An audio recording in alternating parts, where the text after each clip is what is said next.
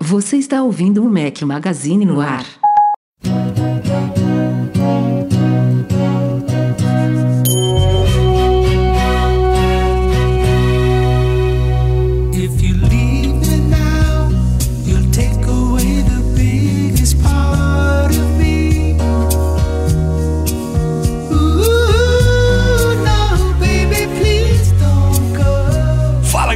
Magazine, bem-vindos ao nosso podcast 479 especial pós Worldwide Developers Conference, a famosa WWDC 2022. Sente no sofá, pegue uma pipoca, pegue uma água, um suco, refrigerante, o que você beber, cerveja, pode ser também vinho, porque vai ser bom. Vai ser bom, vai ser longo, tem participação bacana, tem trilha sonora de Chicago, antes que eu esqueça de falar. Este é o seu host, Rafael Fishman. Eduardo Marques, boa noite. Boa noite, Rafinha, o Eita, Rafael quase Fishman, como é que eu chamo? aqui, ah, calma. tô animado, tô animado. Por enquanto, porque- né? Daqui a duas horas, não sei como é que vai estar. Não, eu vou estar Agora animado tá- porque no Brasil vai ser cedo ainda. Você que vai se ferrar aí, que É, vai eu, varar eu, madrugada aí podcast, tô sem voz e tô sem, sem energia. Nosso convidado especial, a gente confirmou aqui, ó, pré- pré-início da gravação, tem gente ao vivo aqui, entre eles o Lennon Bossa, que nos confirmou que já é tradição nossa, sim. Quarto ano seguido de Guilherme Rambo no podcast pós WWDC. Seja bem-vindo, Rambo. Olá, um prazer estar aqui novamente. É uma tradição que a gente tem que manter, né? Acho que WWDC tem que ter uma representatividade developer, né? Ah, a gente faz questão, a gente faz questão. E o Beleza. Rambo tá numa semana, óbvio, hiper corrida, abriu uma, um baita um baita esforço aqui, essa participação com a gente, então obrigado. Até porque o podcast é longo, então bloqueei aí três horas da agenda dele, pelo menos. Mas valeu, Quanta Rambo. session dá pra assistir nesse tempo, Porra, né? É isso, porque o cara, além de participar de podcast, ele tem que ver um monte de vídeo, tem que baixar todos os sistemas, testar tudo, tem que botar os aplicativos dele pra rodar nisso tudo. Não é mole É, não, e vale notar que a galera, nós, meros mortais, acompanhamos a Keynote na, quin- na segunda-feira e acabou o WWDC pra gente, né? Os developers não, até amanhã, estamos gravando isso aqui quinta-noite, 9 de junho, até amanhã ainda está rolando muito conteúdo no evento inteiro, é a semana inteira de segunda a sexta e o Rambo muito interessado, deve estar acompanhando muita coisa. Tá bacana de conteúdo esse ano? Tá muito bom. Eu não consegui, assim, é, é- é bizarro porque saem as sessions, aí eu vou favoritando as que eu quero assistir, das coisas que me chamam a atenção. E eu sei que, assim, eu vou levar meses pra ir ver tudo é, que. mas tu então, não é problema, né? Eu acho que é o que deve acontecer com a maioria. É, começa ali com o que, que é mais diretamente ligado ao que eu faço, né? Aí depois vai expandindo pra pra outras coisas. Mas não só a semana da WWDC, mas é. define o resto do ano pra gente, né? Muitas vezes. E acho que esse ano foi um ano em que isso aconteceu. Porque, ah, pode não ter anunciado um headset de realidade virtual, mas anunciou coisa pra caramba que vai dar É. pra fazer bastante Eu- coisa nova nos apps e apps novos também. Eu comentei com o Rafa que pra mim foi o quê? Quase duas horas de evento, né? Foi uma hora e 53, eu acho, uma hora e 50 Foi. e pouco de evento. De um evento gravado e editado naquele Ah, é? ritmo que a gente já se acostumou, Sim. não sei como, mas a gente se acostumou com esse ritmo doido. Pra quem está cobrindo, pra quem tá assistindo deve ser maravilhoso. Porque, pô, não tem enrolação, né? O cara tá sentado. Vou dedicar aqui uma parte da minha tarde a assistir uma keynote da Apple. Aí não tem que esperar gente aplaudindo, alguém sobe no palco, alguém desce do palco pra começar um demo, pega o dispositivo. É tudo muito condensado, né? Muita informação. Não é à toa que a maioria das keynotes nesse estilo, desde que a pandemia começou, elas têm uma hora de duração. E eram eventos que antes duravam uma hora e meia, duas horas, fácil, com o mesmo conteúdo. Então, se uma WWDC dura quase duas horas, é coisa. É, ao vivo ia ser no mínimo duas horas e meia ali, né? E teve, teve, teve hater soltando pra gente no Twitter que a keynote da WWDC se resumiu à nova tela bloqueada. Nossa. Cara, eu tô. Eu, assim, eu não lembro. Tudo bem que eu tô ficando velho, mas eu não lembro de um. de um evento com tanta coisa assim e tanta coisa relevante, legal, né? Porque assim, tem muito evento que a gente vê, por exemplo, muito lançamento de hardware. Mas aí, aí a Apple fica 20 minutos falando do novo iPhone SE, sabe? Que beleza, é um lançamento, mas assim, né? É uma reciclagem de tudo que a gente já conhece. Tipo, essa Nesse reunião evento- podia ter sido um e-mail, né? Exatamente, Me- né? Mesmo É. sentimento. É a mesma coisa, tipo, não precisava, né? Um, um, um ali, de cinco parágrafos matava esse problema aí. Exato. E esse não, né, cara? A gente viu, óbvio que a gente vai discutir aqui muita coisa, muita coisa era mais do que obrigação, muita coisa não precisava ter falado, mas é bom, né, ter falado, ok, é bom ter, ter, ter sido implementado e tudo, mas teve muita coisa, cara, muita coisa e foi um evento misturado, né, porque teve software, teve hardware, teve é, um sneak peek, teve, tipo, teve, teve tudo, né? Aliás, a quantidade de leitores nossos que ficavam azucrinando nos comentários nas duas, duas três semanas antes do evento. Não vai ter hardware nenhum. WWDC não tem hardware. Esqueçam isso. Parem de postar esses rumores de MacBook Air novo. Cara, enfim. já já a gente vai falar sobre isso tudo. Recadinhos tradicionais aqui, pré-evento pré, pré-evento não, né? Pré-podcast. Pré-evento, Saiu- podcast é um evento. é, o podcast é um evento. Vai ser 85% WWDC e depois a gente tem um, uma outra pautinha ali para finalizar da semana. Mas ó, saiu um artigo especial do Douglas Nascimento no último fim de semana sobre o iPhone do futuro. Explorou aí num artigo quais são as tecnologias e mudanças que o iPhone poderá ganhar no futuro. baseado em patentes, baseado em ideias, em conceitos, em vazamentos, alguns, o que, que pode, pode virar o iPhone no futuro. E temos também recadinhos de vídeos aqui, youtube.com.br Mac Magazine. Se ainda não é inscrito, por favor, passe por lá. Se inscreva no nosso canal, estamos com mais de 131 mil assinantes. Tá crescendo, Crescendo, devagarzinho, mas estamos crescendo. bem. Fiz um vídeo antes do evento, antes da WWDC, sobre novo sistema Wi-Fi aqui de casa da Linksys, o Atlas 6 Pro Wi-Fi 6. Mostrei toda a aventura aí de unboxing, de instalação e do, do que me surpreendeu um pouco negativamente. Eu sugiro que vocês assistam lá o vídeo. Não é culpa da Linksys, é culpa da minha máquina aqui do MacBook Pro, culpa da Apple, mas sugiro que vocês assistam lá. E já começaram a sair os nossos tradicionais vídeos explorando as novidades dos novos sistemas. Saíram já vídeos sobre a tela bloqueada, sobre o iMessage, sobre texto ao vivo, live text, e vão sair aí quase diariamente, às vezes uma vez a cada dois dias, durante semanas, vários vídeos explorando tudo que há de novo, todas as principais novidades do iOS 16 e dos outros sistemas que a gente vai explorar nos próximas, nas próximas horas aqui, comentar o que a Apple anunciou lá na Keynote. Simbora.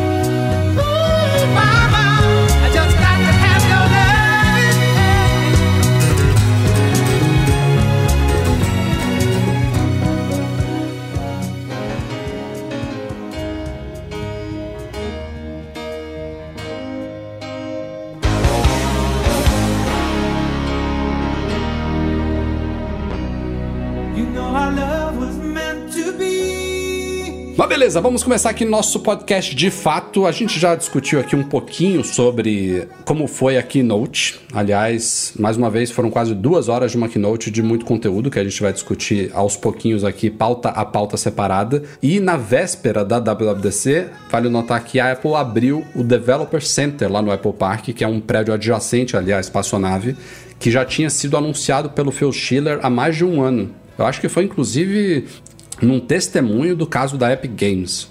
Foi. Que ele, ele anunciou isso. Só que a gente não tinha detalhes, não sabia exatamente onde era e muito menos como era lá dentro. E a gente publicou no Instagram. Foi no Instagram? Não, a gente fez um post. Fez um post Fez um no site post, com é. Mas é do fotos. outro lado da rua, né? Fora do, do- da nave, É, ou não? eu acho que é pertinho lá do, do Visitor Center, sabe? Você passa ali um pouco antes, um pouco depois. Eu acho que ele fica É num. porque a nave não é pra ninguém entrar lá, né? Essa é, é, a é. realidade. É, claro, Eles claro. abriram uma exceção agora. Até eu tava ouvindo a Serenity falando lá num, num podcast que eles queriam ter o Developer Center pra poder trazer a galera que vai lá fazer reunião ou né, tirar dúvida, workshop, essas coisas, e poder deixar a galera à vontade. Porque se você vai dentro do Apple Park, que é como era antes, aí você vai ser, tipo, é tipo você viajar pra Coreia do Norte, sabe? Que tem sempre ter um guarda do seu lado, assim, você não pode sair andando, né? E porque senão você vai ver lá o, óculos da Apple. Lógico, lógico. Então, é, é legal que eles criaram esse espaço com esse fim. É isso aí. E a nossa Keynote, vale notar aqui, a, a nossa Keynote, a nossa cobertura da Keynote foi patrocinada, vejam só, pela Autodesk, uma grande parceira aí do Mac Magazine nessa cobertura da WWDC, não só a Keynote, mas os conteúdos que a gente está produzindo pós-WWDC. Tudo. Vocês Essa certamente semana Autodesk aqui no Mac conhecem Magazine. né? aí a Autodesk, as ferramentas aí de é, AutoCAD, de criação de 2D, de 3D, para engenharia, para construção, para arquitetura, não só para isso, mas para modelagem de produtos também, para multimídia, é usado no cinema também, e os caras estão com uma, uma, uma promoção muito bacana aí para quem assinar três AutoCADs, ou seja, se você tiver uma equipe aí, eles vão dar 15% de desconto aí até o fim deste mês. Então, é, inclusive dá para experimentar, pedir reembolso se você não curtir as ferramentas, 30 dias, e tem não só o AutoCAD, mas tem o AutoCAD LT também, e uma outra suite chamada Revit LT também, que cada uma serve para uma coisa diferente, vale a pena conferir essas soluções da Autodesk aí. assinatura de um ano ou de três anos. Então, se você já quiser garantir esse preço aí com Ah, é 15% de desconto por três anos, você já garante logo aí para sua equipe. Se você trabalha com AutoCAD, vale muito a pena aí aproveitar. Obrigado, Autodesk, pela parceria nessa cobertura, que foi super bacana. Mais uma vez a gente fez aqui pelo YouTube, muita interação. Eu e Breno Mazzi, que não pôde estar aqui com a gente hoje, estava super enrolado essa semana, mas esteve comigo lá na live. E, de, de novo, a gente já estava come começando a bater um papo mais genérico aqui sobre como foi esse evento, mas eu fiquei satisfeito. Eu não achei uma WWDC memorável, tipo, ah, foi a melhor WWDC da história, mas eu curti a variedade de coisas, curti o que eles apresentaram. De definitivamente a gente vai passar aqui ponto a ponto. Não trouxeram tudo que eu gostaria de tudo, trouxeram, como o Edu também brincou aí, algumas coisas que não precisavam estar lá, mas a gente vai detalhar nos próximos minutos. Vocês, geral, de uma forma geral, o que que vocês acharam da, da apresentação em si? Curtiram? Ah, tô com você, é, é isso aí mesmo. É, seria, seria injusto falar que foi memorável nesse aspecto que você falou, porque a gente teve, por exemplo, o WWDC quando lançou a linguagem Swift, por exemplo, que é tipo um- uma quebra, né? Quando tem assim uma mudança de paradigma, o próprio Swift UI também, quando anunciou essas grandes mudanças, assim, no, seja pro desenvolvedor ou pro público, né? Assim, mas claro, teve elementos muito que vão nos acompanhar por muito tempo, né? Por exemplo, a nova lock screen, que agora eles não têm mais como voltar atrás. Então essa lock screen a gente vai viver com ela aí por um bom tempo, provavelmente vão até expandir, né? Então foi, foi boa. Eu É, fiquei eu- bem eu feliz. Imagino como que deve ser complicado para eles fazer o roteiro de um evento assim, porque a WWDC, de novo, como a gente explicava agora no começo, é um evento para desenvolvedores, é um evento es- extremamente técnico. É, é, é o momento em que a Apple tem o contato mais próximo do ano com os desenvolvedores. Agora está praticamente ainda totalmente remoto, com pouca coisa presencial, isso desde 2019, 2020. Desde 2020, a terceira, né? Desde 2020. Mas via de regra, a WWDC, que já tem, sei lá, dois, dois, duas décadas aí de história, reúne 5 mil desenvolvedores do mundo inteiro num centro de convenções durante uma semana. Então, é uma troca de informações, de workshops, de labs, de figurinhas técnicas que não é para nós meros mortais. E essa keynote de abertura é onde a Apple tem que falar tanto com o grande público, com a imprensa, quanto também com os desenvolvedores. Não é à toa que logo depois da keynote que a gente assistiu, que a gente cobriu, na tarde do mês, da mesma segunda-feira, tem também a Platform State of the Union, que é uma outra keynote muito mais técnica, que se eu assistir, se o Edu assistir, a gente não vai atender metade do que... Metade não, 80%, 90% do que estão falando, a gente não vai entender. Não. Então, Mas é interessante que a Apple, mesmo na keynote aberta para o público em geral, ela tenta. É claro que ali é uma coisa muito mais comercial, né? Que o leigo tem que entender. Ela está transmitindo isso ao vivo para o mundo, pro mundo inteiro, né? Tá todo mundo vendo. Até quem, sei lá, só quer comprar iPhone, sabe? Aquela, aquele, aquele usuário da Apple que só tem um iPhone que só quer. O cara vai ver. Se ele gosta da empresa, ele vai ver. Mas a Apple, eu percebi pelo menos nessa que ela toda hora estava trazendo algum. Algum assim, ah, e vai ter esse, esse, essa API aqui, vai ter assim. Ela só pincelava ali, sabe? Tipo, a gente trouxe o aplicativo Tempo é, pro iPad e vai ter uma API aqui do. mas sabe o que, sabe o que, que Tipo, é isso, toda cara? hora ela Não é faz só- uma animaçãozinha pra mostrar pro desenvolvedor assim, ó, vai ter mais sobre isso aqui depois, tipo. Mas isso fica com a não, gente. Só é, não só é interessante a chamada aos desenvolvedores, mas é interessante o fato de muitas das coisas que ela está trazendo como novidade já terem APIs. Não era uma coisa que acontecia há muitos anos atrás. Ela comumente ela trazia novidades, tipo, ó, tem essa novidade aqui no sistema, mas é só nossa. Deixa quieto, Obrigado, daqui a- Rafa, por lembrar isso, porque eu Daqui ia a fazer... três anos a gente abre aí pra vocês. Agora É. não, cara. Praticamente tudo que eles anunciaram ali, ó, tem API. E isso Sim. é, isso é não é eles sendo bonzinhos, é a nova realidade de pressões externas, da relação meio conturbada também com muitos desenvolvedores por uma série de motivos. Eles estão tendo que mudar esses paradigmas. Não, e assim é melhor pra todo mundo, né? Porque é bem como você disse, antigamente era assim, pô, olha aqui essa parada, inclusive uma frase que eles adoram falar que é horrível, né? Que só a Apple pode fazer. Sim, só você pode fazer porque você não deixa o desenvolvedor fazer, né? Tipo, não que isso, isso ainda é real hoje, até certo ponto, mas essas paradas, isso tem acontecido já, acho que faz umas duas, três, até mais Ws, WSDCs, que a Apple vem, vem acompanhando muito mais de perto o- as novidades com a abertura já para os desenvolvedores, porque é uma conferência para desenvolvedores. Então, por que, que você vai chegar lá, subir no palco ou faz, passar um vídeo, anunciar um monte de coisa nova que tem nos seus apps lá, e o desenvolvedor que está assistindo, que, que tá procurando por novidades para ele fazer, exatamente, que nem um cachorrinho, né? Vai ficar lá e, tipo, aí depois, ah, tá, e então esse negócio legal aqui da lock screen eu não posso botar no meu app? Tá, então tá. Tá, e ferra a gente, o É. usuário. Porque, Sim. ah, não, isso daqui é bacana, mas você tem que usar o FaceTime. pra- Exato, Não exato. Então, o- é a bom pra todo mundo, É né? Porque lógico. Se você vai, você vê lá, pô, que, que legal, tem o live caption lá, tem a tradução, tudo mais. aí, ah, mas é só no FaceTime. Você não usa o FaceTime, você usa o Zoom. E aí, ferrou, né? Exatamente, Não- Vai ter exatamente. que esperar mais três anos pra, né? Tudo bem que pode ter que esperar três anos porque o Zoom não vai implementar, né? Mas assim, mas, Mas aí, aí, você pelo cobra menos, o Zoom, né? É, aí você não exatamente. cobra a Apple. A Apple fez aí o é papel culpa dela. deles, né? Hoje eu respondi um, um, um espectador no YouTube reclamando que é, poxa, a Apple não trouxe nenhuma novidade na, na Keynote para PIP no YouTube. Você vê? Mas é isso, é isso que eu tô falando. É o cara que tem o iPhone, que tá vendo ali pra ver um. Só pra esperar alguma coisa legal pra ele.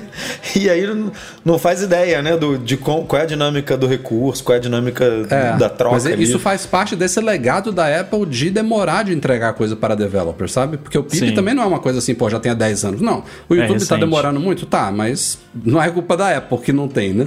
Não, e no primeiro ano que eles liberaram o PIP pra todo mundo, era só pra quem usa o player nativo, né, do, do Era um sistema. problema no YouTube isso. Isso, não só no YouTube, em outros também. E aí depois eles. Então, né, tem essa tradição mesmo que você falou e a galera já fica nessa.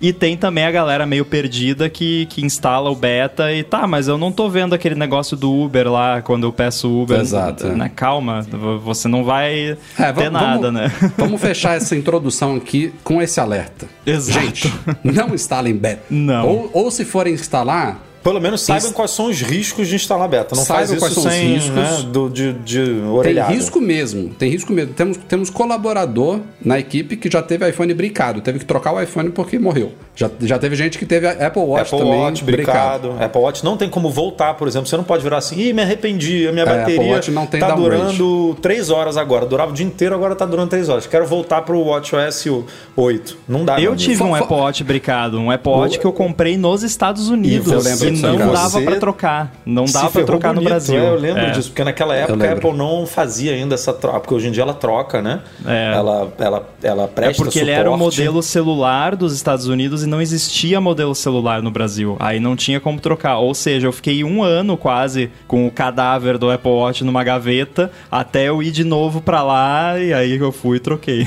Ah, e, e esses riscos que a gente está falando são os piores, porque você vai ter um- os riscos menos leves de aplicativos que não rodam, coisas fechando toda hora, sua bateria que não vai durar o que você Nossa, espera tá horrível dela. a bateria no, no beta 1. Imagina, né? Então, esse prazo de três meses é para os developers e também, da- a partir do mês que vem, vai abrir para um público maior. Se você quiser, você entra sabendo disso tudo. Eu recomendo que você tenha um dispositivo estritamente para teste, não coloque isso no seu principal, mas esse prazo é para tudo isso ser polido, bugs serem corrigidos. Quando chegar a versão final, ainda vai ter bug, mas muito A menos que versão final agora. chega cheia de bug, meu amigo. Ainda. E é o tempo que a Apple dá para os desenvolvedores também adaptarem tudo isso. Então não adianta, como o Rambo acabou de citar, esperar que o Uber vai aparecer na, na live activity da tela bloqueada, porque eles só vão poder, a Apple nem permite, eles só vão poder liberar uma atualização do Uber com essa novidade em setembro, quando na última semana. Na real, pré- nem em setembro, Na porque real, Live nem- Activity vai Aí ser é depois, verdade, né? o Live é Activity já foi Mas enfim, vale depois. pra qualquer exemplo, né? Que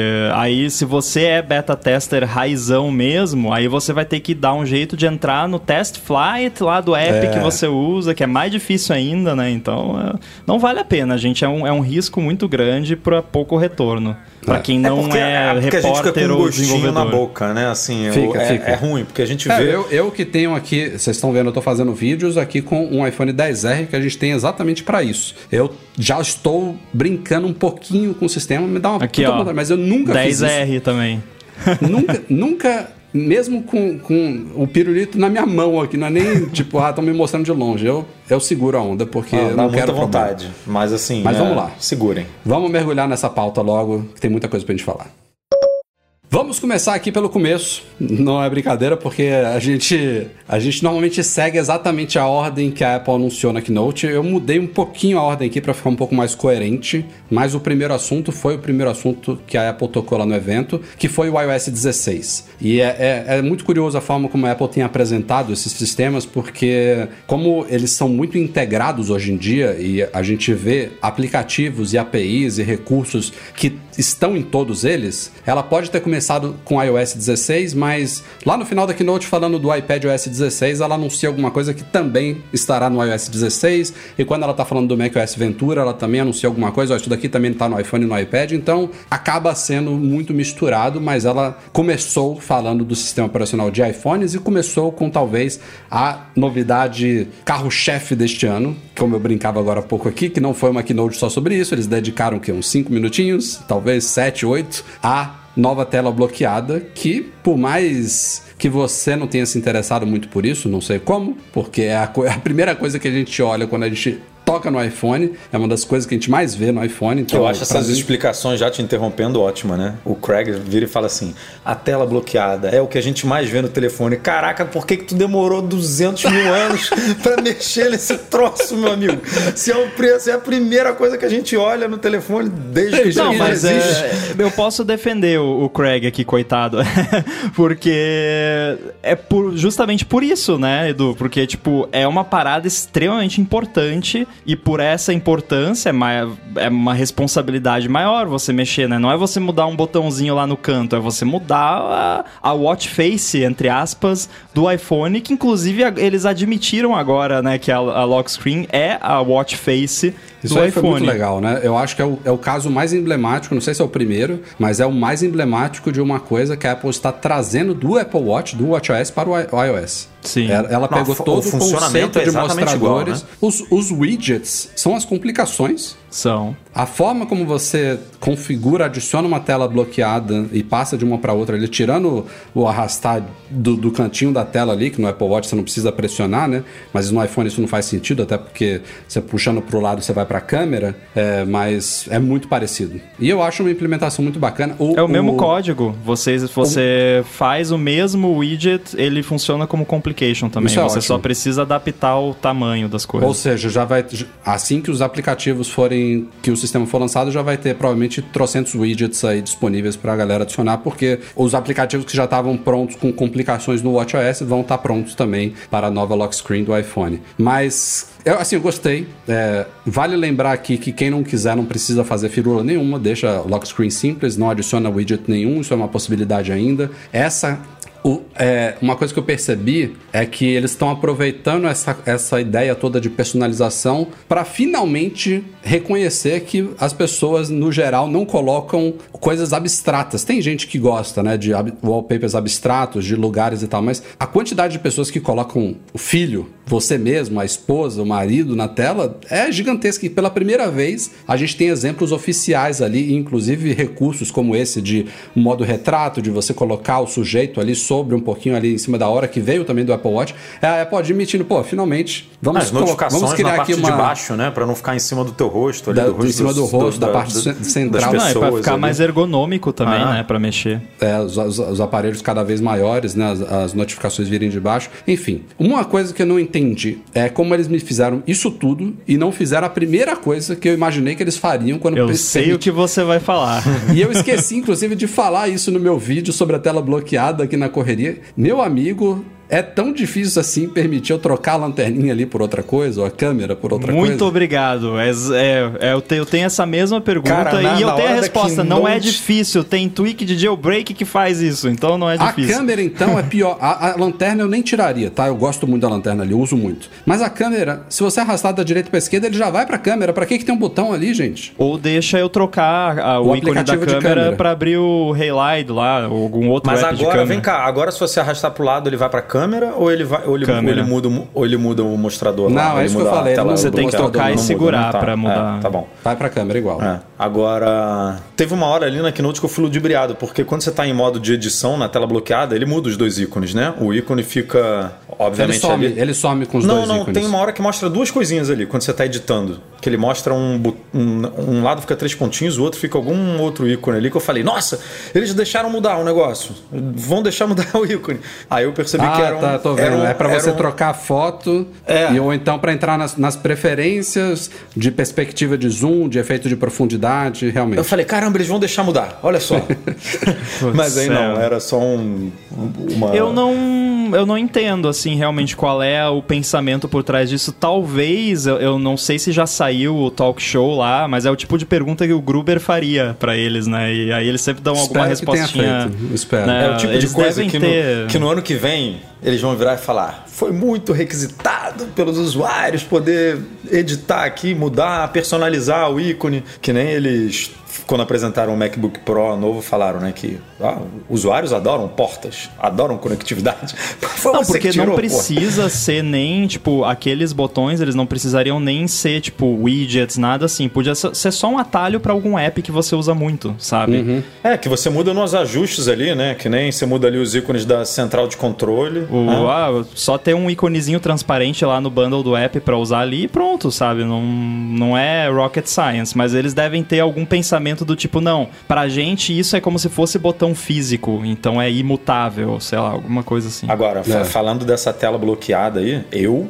A gente já falou que não vai chegar no iOS 16, que vai demorar mais, né? Esse- esses widgets é, live, né? É, live activity, Live né? Que activity. chama. Porque eu Aliás, sou. boa novidade também É, pra eu, tela bloqueada. eu sou um cara que, às, no fim de semana, às vezes não tô em casa e tal, e acompanho muito futebol é, por notificação, sabe? As- muitas vezes eu tô num lugar que não dá pra ficar vendo o jogo e tal, então eu fico vendo ali o tempo real, que a gente chama, né? E, pô, esse negócio de você ter ali o, o placar, ter. o- eu não sei como é que vai funcionar em futebol, né? Porque eles deram como exemplo o NBA, que aí é- é- são os pontos ali, né? Acontecendo e tudo. Futebol tem uma narraçãozinha, entre aspas, tem um, um é, escanteio, né? Tipo Ah, pênalti, não sei o quê. boa. Não sei como é que vai fazer ali. Mas eu fiquei empolgadaço com isso, porque na tela bloqueada ali você puder acompanhar as coisas com. Mesmo que for só o placar, tá de boa, Edu. Não, já melhora, já melhora muito, porque é isso também. Chega no final do, do, do jogo, você tem 200 mil notificações do aplicativo, Exato. porque qualquer é, mudança ali você recebe uma notificação, né? O E Uber Eats parar. é, é outro exemplo ótimo. Seu pedido foi aceito, seu pedido está sendo preparado, seu pedido saiu para entrega, seu pedido está chegando, sabe? Pô, e eles botaram lá. Eles, na verdade, deram um exemplo do Uber normal, mas o Uber Eats dá no mesmo, né? Você vê o carrinho lá, o progresso do Nossa, seu pedido. muito, porque desses deliveries mandam 50 milhões de Exato. notificações, É, né? vai ser muito bom até para diminuir esse fluxo de notificações, né? Para você poder. Porque hoje em dia é isso, né? Você abre o iPhone e tem um monte de notificação inútil ali para quem não personaliza tudo do jeito que precisa ser feito. Então ajuda a limpar e a organizar e a você receber a informação que você quer ali na hora. Então eu curti muito. Acho que vai ser muito útil. Espero que todos os aplicativos sabe- aí adotem isso, né? Não sabemos muito sobre os detalhes disso porque não tem API ainda, enfim, é uma coisa que vai vir depois, mas eu imagino que talvez até role um pouquinho de interatividade, como você já tem com as notificações hoje, que você pode às vezes ter ali uma ação ou outra, porque eu fico pensando coisas onde você precisa tomar uma decisão simples, assim, só sim ou não, ou só A ou B, né? Tipo, você pede mercado lá no delivery, aí, ah, não tem esse aqui, pode ser esse, sabe? Porque hoje em dia é chato, você tem que abrir o app Sim. lá, carregar o negócio. É. Podia só aparecer ali sim ou não, né? Ou esse ou esse. Você só dá um, um toquezinho ali. Tomara que role, né? Pelo menos isso de, de interação pra evitar essa chatice de você tá um negócio em andamento lá, fica vim milhões de notificações, você tem que abrir o app lá e ficar achando as coisas. Então acho que vai facilitar muito a vida isso. Ó, vou puxar um superchat aqui na frente de outro, porque tem a ver com o tema do Marcos Ferreira aqui. Rambo, você acredita em uma unificação de wallpapers com essa nova lock screen? Quando configurei para usar várias fotos, ele substituiu o wallpaper da home. Não, mas eu não sei se eu entendi a pergunta, porque É, já é direito, unificado, né? Tipo, é o wallpaper. Não, é porque na versão atual, antes do 16, você quando vai definir uma imagem de fundo, ele pergunta: você quer botar em ambos, tela bloqueada ou tela de início? Eu não vi ainda como é que é no Ah, novo. entendi. É um wallpaper para tudo agora, que ele, Eu não que sei. ele tá dizendo. Não, Imagino que é. é um wallpaper. Quando você vai definir o wallpaper, você define o wallpaper da lock screen. E aí você configura como esse wallpaper vai se comportar na home screen. Você, ele pode ficar com blur, ele pode, Ah, você pode sim. usar um, um gradiente, né, um Mas não degradê. dá pra você colocar uma foto do cachorro na, na, na lock screen e uma paisagem na. Ah, na- isso eu não testei, mas eu acho É, que deve hoje- dar, sim. hoje Eu é acho que rola, deve né? dar. Eu É. acho que deve dar. Então, eu, eu não- realmente eu não entendi a pergunta, o que, que ele quer dizer com unificação, porque... Mas eu acho que é isso. É. eu acho que deve ser isso. Mas se não for, avisa aí, Marco, que a gente fala de novo. Mas assim, só falando também já de home screen aqui, duas coisas, duas críticas e ausências, tá? Primeiro, que eu dava como certo que a gente teria widgets interativos esse ano. Já tinham que ter vindo no ano passado. Eu senti muita falta. É, Essas, os widgets na tela, na tela bloqueada são bem-vindos. A Live Activity é muito legal, mas o fato de a gente continuar com os mesmos widgets ali na tela inicial, de fato, é desanimador. E eu não esperava um redesign do iOS 16, mas eu achava que eles iam dar uma- um tapinha nos ícones padrão. Assim, crítica bem superficial aqui, sabe? Eu achava que eles iam Você trazer pode um fazer qualquer de- ano a mesma crítica, se quiser. é, mas eu achei que eles iam trazer o conceito do Monterey, sabe? De Uhum. um pouquinho de profundidade, de sombra, de luz ali. E nada mudou. Aliás, Ah, eu tô acho ok com os ícones como estão, não, É? não me incomoda, não. Beleza. Bom, é, tem uma série de novidades, a gente não vai entrar aqui. Tem novidades no foco, inclusive algumas delas integradas também com a lock screen, o que é muito legal. Novos filtros.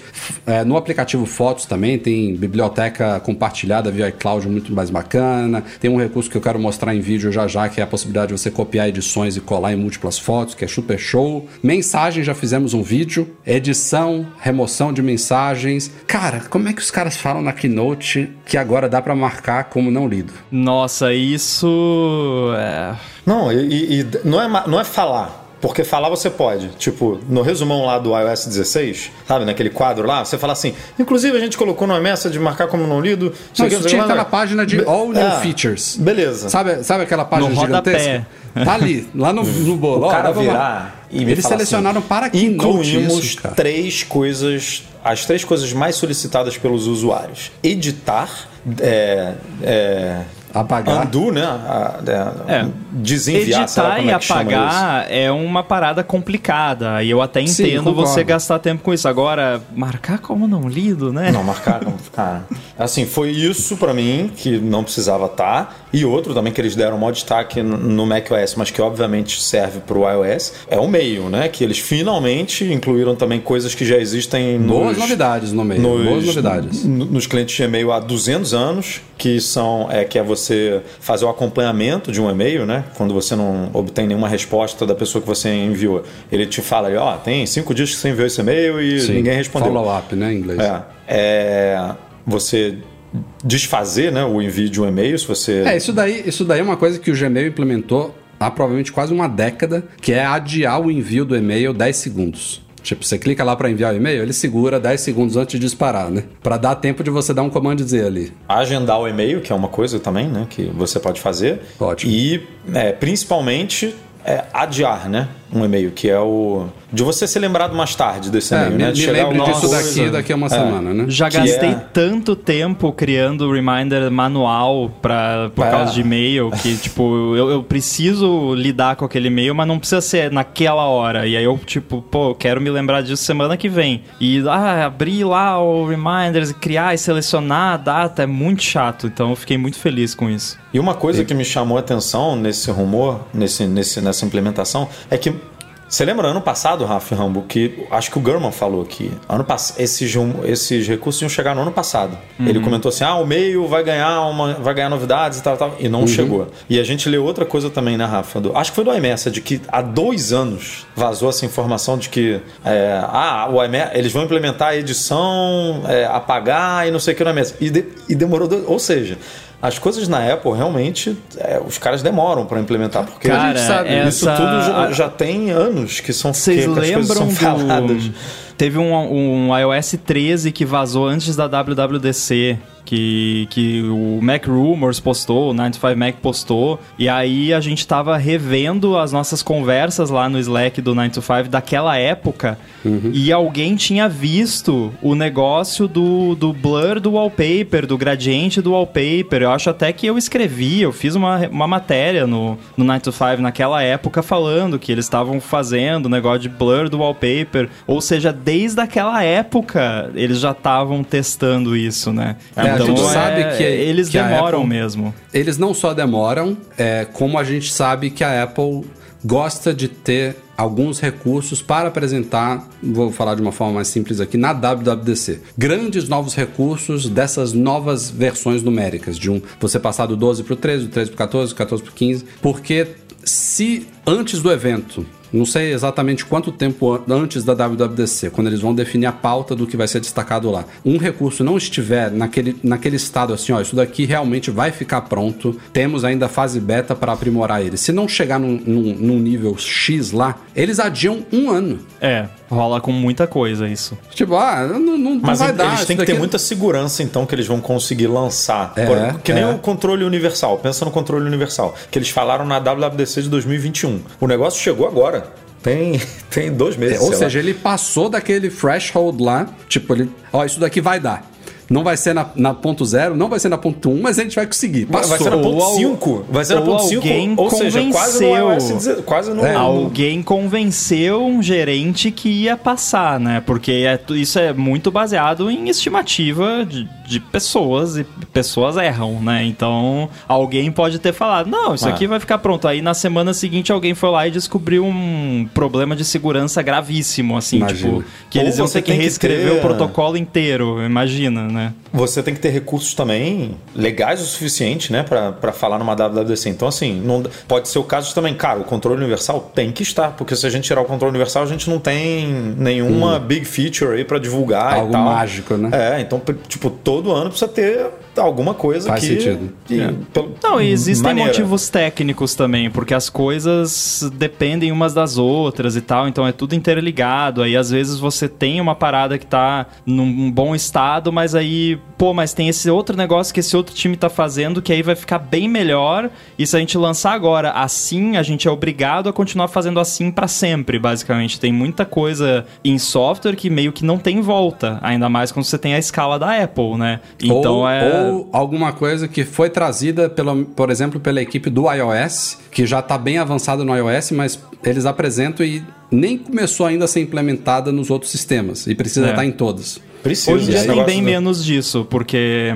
eles já fazem tudo. compartilhado, né? É, eles já começam já, mas a- a- até pouco tempo atrás não era assim. É. Bom, tem outras várias novidades aqui. Tem Safari, tem coisa de colaboração, de compartilhamento de abas. O Live Text, que é outro vídeo que a gente fez também, agora funciona para vídeo. Quando você pausa o vídeo, ele identifica o texto ali. Tem uma possibilidade de você arrastar também sujeitos de imagem ali, ele já não, recorta pera, automaticamente. você não vai passar voando por esse recurso. É o Diga, melhor diga, diga. recurso do iOS 16. O, te- o Live Text já é o recurso que eu- um dos recursos do iOS 15 que eu mais gostei. Não, o Live Text foi o recurso que eu mais gostei de todos os sistemas do ano passado e é o tipo de coisa que assim, eu não vivo sem, Exato, sabe? é game eu changer, jamais conseguiria usar um computador que não tem Live Text. Você que é, eu também uso muito. Eu uso muito. Cara, direto. E ainda mais que assim, por exemplo, às vezes eu- vem e-mail no suporte do, do AirBuddy lá e a pessoa, em vez de mandar, tipo, o- a chave de licença dela, manda um screenshot. Hum. a 50 caracteres. Aí an- antigamente era horrível, Não, isso é- né? isso é bom Aí agora eu vou lá, pô, pronto, Eu resolvido. peguei, cara, uma- essa semana, uma, uma lista de compras escrita à mão, tá? Tirei uma foto, copiei, joguei no Notas com um reconhecimento muito bom, que eu tenho uma nota compartilhada, né, para compras, e foi pro Notas e, tipo, cara, é, é mágico o negócio. É muito bom, né? Você, é, E você tá essa melhor facilidade. ainda. Co- tipo, copiar com cursor, assim. É, do Visual Lookup isso, né? Eu acho que isso vai ser grande, assim, assim como foi o live text, porque cara, é muito divertido. Eu fiquei esses dias aqui quase meia hora da- dando, olhando ali os álbuns. Eu tenho muita foto do meu cachorro, né, que é filhotinho e tal, gente tira foto. E cara, é perfeito. Você toca, segura, aí você arrasa é e vira um perfeito, sticker. Rambo, peraí. Não, olha não, só, é, eu queria é, é muito o bom, é Pixelmator Não, Pro fizesse esse corte que a não Apple é, o, faz. é o quão perfeito quanto pode ser. É o mais Não, é, perfeito possível. Você abre a foto né? e você arrasta. Tipo, não tem processamento. O negócio já, já fez pra você É. quando você pensa. Eu digo, é, o bom. melhor que o recurso pode ser com a tecnologia Exato. que nós temos no momento. É É, isso que eu quero bom. dizer É com Mas perfeito. ele faz, ele faz em foto, em qualquer foto ou só Qualquer foto que tá foto. com modo retrato? Eu tinha uma foto, eu tinha uma foto de uma planta que eu tirei, tipo, que era uma- um vasinho com uma plantinha e ele recortou a planta. Eu tinha foto do meu cachorro que tinha ah, pelo assim solto e ele pegou o pelinho do, do cachorro, sabe? É, é bizarro. E é claro, né? Não é perfeito de forma absoluta. É óbvio que às vezes vai cortar fora um pedacinho ali. Uhum. Mas pros usos que eu imagino disso, de vocês fazer brincadeira e tal. Esses dias eu recortei lá o. É, sticker de o- WhatsApp vai bombar. Eu recortei então, o Elon é- Musk é- é fumando isso. maconha lá pra mandar no, no iMessage e tal. E recortou a fumacinha e tudo. do- Vai bombar Então, muito mais do que o é Live muito Text, divertido. por isso, porque o Live Text ele é usado muito pra coisas chatas, né? Tipo, sei lá, Pessoais, assim, que nem né? o exemplo usa aqui de lista de você. compras, né? Esse negócio, cara, tu vai usar no WhatsApp, vai usar no Telegram. Não é verdade.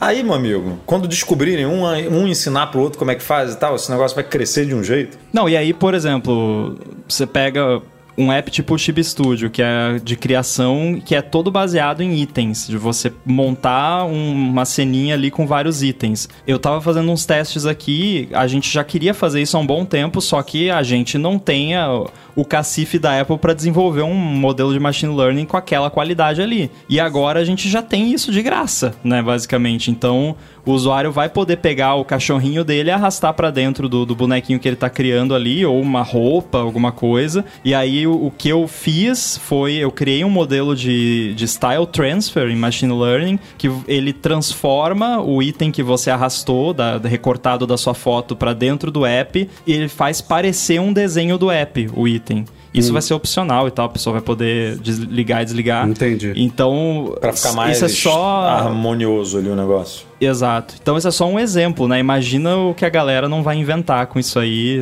É é um recurso fantástico. Quer, quer saber outro recurso fantástico? que Eu, sabia que, eu não sabia que ainda não tinha no aplicativo Mapas? Multirotas. Nossa. Cara, essa- eu eu não sei vocês, mas é, quando eles falam de mapa, de Apple Pay, de Apple Wallet, é a hora que eu vou no banheiro. Já dá uma desanimada porque você sabe que não vai chegar É. no Brasil ou que não vai estar disponível, pelo menos inicialmente. Anunciaram, Que- né? Mais é. 11 países que vão ganhar os novos mapas e nada de Brasil ainda. né? Aí, assim, o mapa especificamente eu até entendo, tá? Porque esse negócio tem que ser feito manualmente, né? Tem que ter algum carro, tem que ter alguém desenhando, tem que ter alguém. Não é uma coisa que você faz assim, tipo, sei lá, que você vira uma chave ou um código que você aplica pro, sabe, pro, pro mundo Mas, todo. cara, sinceramente, mesmo que viesse pro, tivesse vindo pro Brasil, não é uma coisa que me empolga, tipo, mapa. Ah, que legal. Tipo, Não, é, assim, é, por eu- mais bonito que seja o mapa, né? Tipo, eu, não- eu não dirijo, eu, eu uso só é, Sim, carro sim. de aplicativo ou ando a pé. Aí, ah, de vez em quando eu uso mapa pra ver como é que chega num lugar assim, mas não, não é uma parada que me empolga. Tipo, nossa, mapa, que legal, sabe? Ou Ah, também, nossa, vai pro- parcelamento, que legal. Sempre que a gente vai pra Meme Tour, a gente usa o, o mapas lá da Apple, né, Rafa? E tem uma experiência muito legal. assim. Aqui em Então, Portugal, aqui em Portugal Ah. dá pra usar, cara. Ele já é um mapa novo, Eu é bom. curto. Aqui dá. Agora, eu entendo algumas coisas demorarem aqui e tal. O que eu não entendo, por exemplo, e aí é uma crítica que, que a gente faz rotineiramente aqui, por exemplo, HomePod, né, a Siri não falar português, não vender no Brasil e tal. E outra coisa que, que fez parte da apresentação, o Apple News, que inclusive agora ganhou novidades esportivas, né, por conta desse... Cara, ele não é difícil botar, por exemplo, um... um- você fechar acordos, porque é só fechar acordo com jornais locais nos países para poder expandir esse negócio para o mundo todo, para poder ter coberturas esportivas, que nem eles falaram lá, que faz todo o sentido com o Apple TV Plus ficando cada vez mais né, é, ligado ao esporte. Eles já estão fazendo transmissão de jogos de beisebol, tem rumor aí de que eles querem é, entrar com NFL, quem sabe NBA, daqui a pouco futebol e tudo. E pô, você não poder integrar isso, você não poder oferecer notícias em português aqui, ou em outros países, né? Porque esse negócio só tá nos Estados Unidos, na Austrália, no Reino Unido e no Canadá, se eu não me engano. Só, só quem fala inglês, né? Ou seja, e, e é simples, cara. É botar um executivo para fechar parcerias né, é, regionais ali com jornais locais e tudo e disponibilizar isso.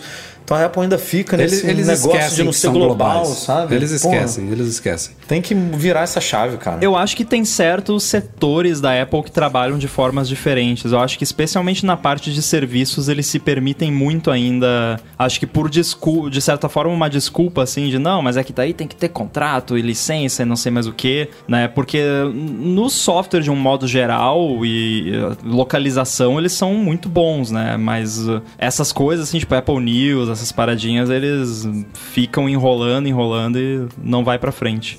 Gostei muito da nova versão do aplicativo Casa, pra quem já tem Sim. casa Hum, parece ter melhorado aí. bem, né? Parece ter melhorado Muito. bem. Merecia, merecia. Já anunciaram também suporte antecipado ao Matter, que já estava também prometido antes, mas deve Aí eu chegar tenho uma ao final dúvida deste aqui ano. sobre esse Matter e vocês podem me ajudar. Todos os produtos hoje que são HomeKit, que são Alexa ou que são Google Home, eles vão conseguir se ligar ou você só vai depois que o Matter for lançado, você vai ter que tipo entre aspas substituir todos os seus produtos?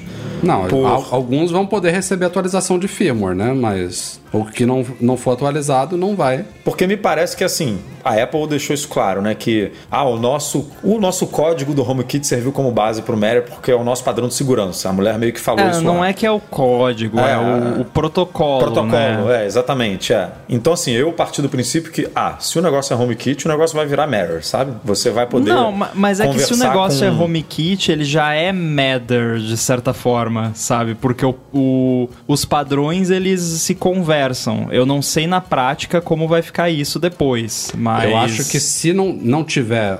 Óbvio, quando o negócio estiver consolidado, vai ter lá na caixinha do produto que você comprar na Sim. loja o selinho do Matter. Vai ter lá, beleza. Você sabe que as empresas que estão comprometidas com ele, que ele vai ser, ele vai poder ser usado ali em múltiplas, múltiplos ambientes. Como eu tô falando, se você comprou um dispositivo HomeKit no, sei lá, nos últimos seis meses, provavelmente ele vai ser atualizado também de forma que um cara que usa a plataforma do Google possa adicionar esse, esse dispositivo futuramente no, no ambiente dele. Hoje ele só, só pode ser adicionado Mas é que tecnicamente, Rafa, por exemplo, a gente, a gente viu isso com. o- Você usa aí o Sensibo também, que nem eu uso. A gente, Eu também. Quando, quando eu testei, ele não era HomeKit. E aí, de um- do dia pra noite, ele virou HomeKit. Porque você não precisa de um hardware.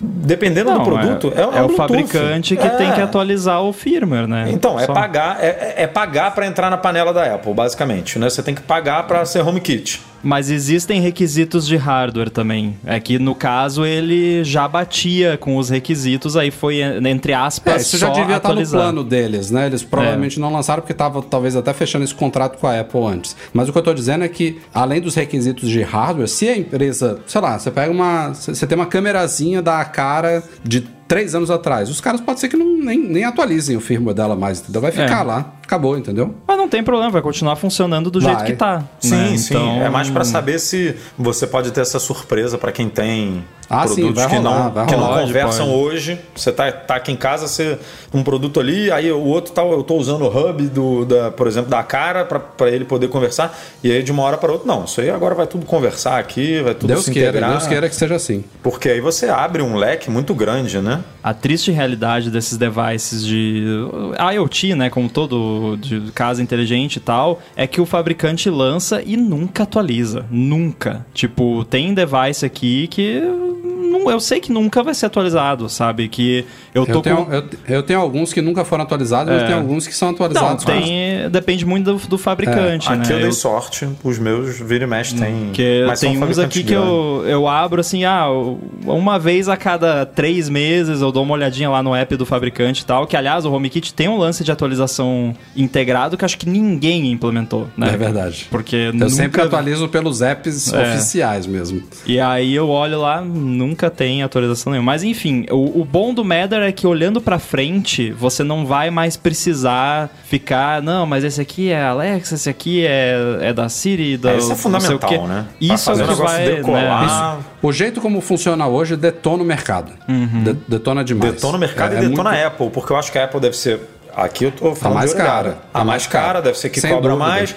Aí você vê um monte de produto ali compatível com o Google, né? Assistente compatível A com a Alexa. Sensible, cara. A Sensible ela tem o Sensible Air, que é o HomeKit, e ela tem o Sensible Sky, que é uma versão igualzinha. Quer dizer, eu tenho um visual diferente, mas é o mesmo produto sem HomeKit, mais barato. Sim. Tem várias empresas que fazem isso, sabe? Só pelo E aí custo. você compra a versão sem HomeKit, instala o Home Assistant, o Home Bridge e resolve. Pode fazer isso, é. Mas enfim, tem muita coisa de iOS 16, como eu falei, a gente vai explorar muito em vídeos lá no site. Tem uma coisa que eu quero comentar aqui, que a Apple não falou na Keynote, tá lá no site. Face ID na horizontal, que me surpreendeu positivamente por um lado, negativamente porque por enquanto, segundo as informações, só está rolando na linha iPhone 13. Eu achei, quando eu vi a notícia, falei, ó, vai usar pelo menos os mesmos requisitos do Face ID com máscara, ou seja, iPhone 12 ou superior. E ainda acho que pode ser que role, porque eles não determinaram essa linha de corte. Por enquanto só tá rolando no iPhone 13, o que já é uma boa notícia. Não sei porque demorou tanto. Pode ser que role. É, eu acho que a, o que complica é a questão do sensor em si, mas do 12 pro 13 não deveria ter diferença nesse ponto. Porém, é, a calibragem é diferente. Então eles têm que, tipo, criar ali todo um set de, de treinamento e tudo mais pra funcionar. Porque a gente se esquece, às vezes, que o Face ID é um elemento de segurança, né? De, de extrema segurança. Então não dá pra simplesmente fazer de qualquer jeito o negócio, né?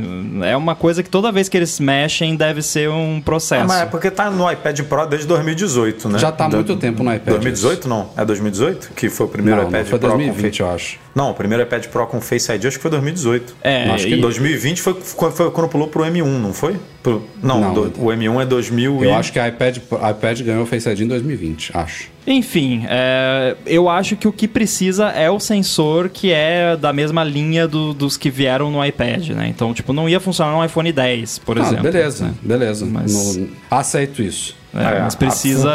Funcionar precisa... no último é uma coisa que a gente vai chegar lá também quando for falar de iPad, é uma coisa que cria uma, cria uma antipatia muito grande, né? Não, mas a- ainda eu, eu espero que funcione no 12. Eu acho que deve ser possível. Mas conhecendo a Apple, não seria surpreendente se ela tivesse guardado isso daí, tal como Always On Display. Novidade do iPhone 14, sabe? Pelo menos não fizeram essa cagada. Mas eu espero Não, que venha. que, assim, é- a galera faz uma choradeira com essas coisas. Às vezes tá certo, às vezes não, porque às vezes tem motivo. O É lance isso. do iPad, que a gente vai falar daqui a pouco, tem motivo. Não é tipo, ah, eles são malvados. Inclusive, talvez seja o motivo do iPad Air ter vindo com o M1, que a gente É. até achou estranho. Explicou quando bastante, né? lançou. É.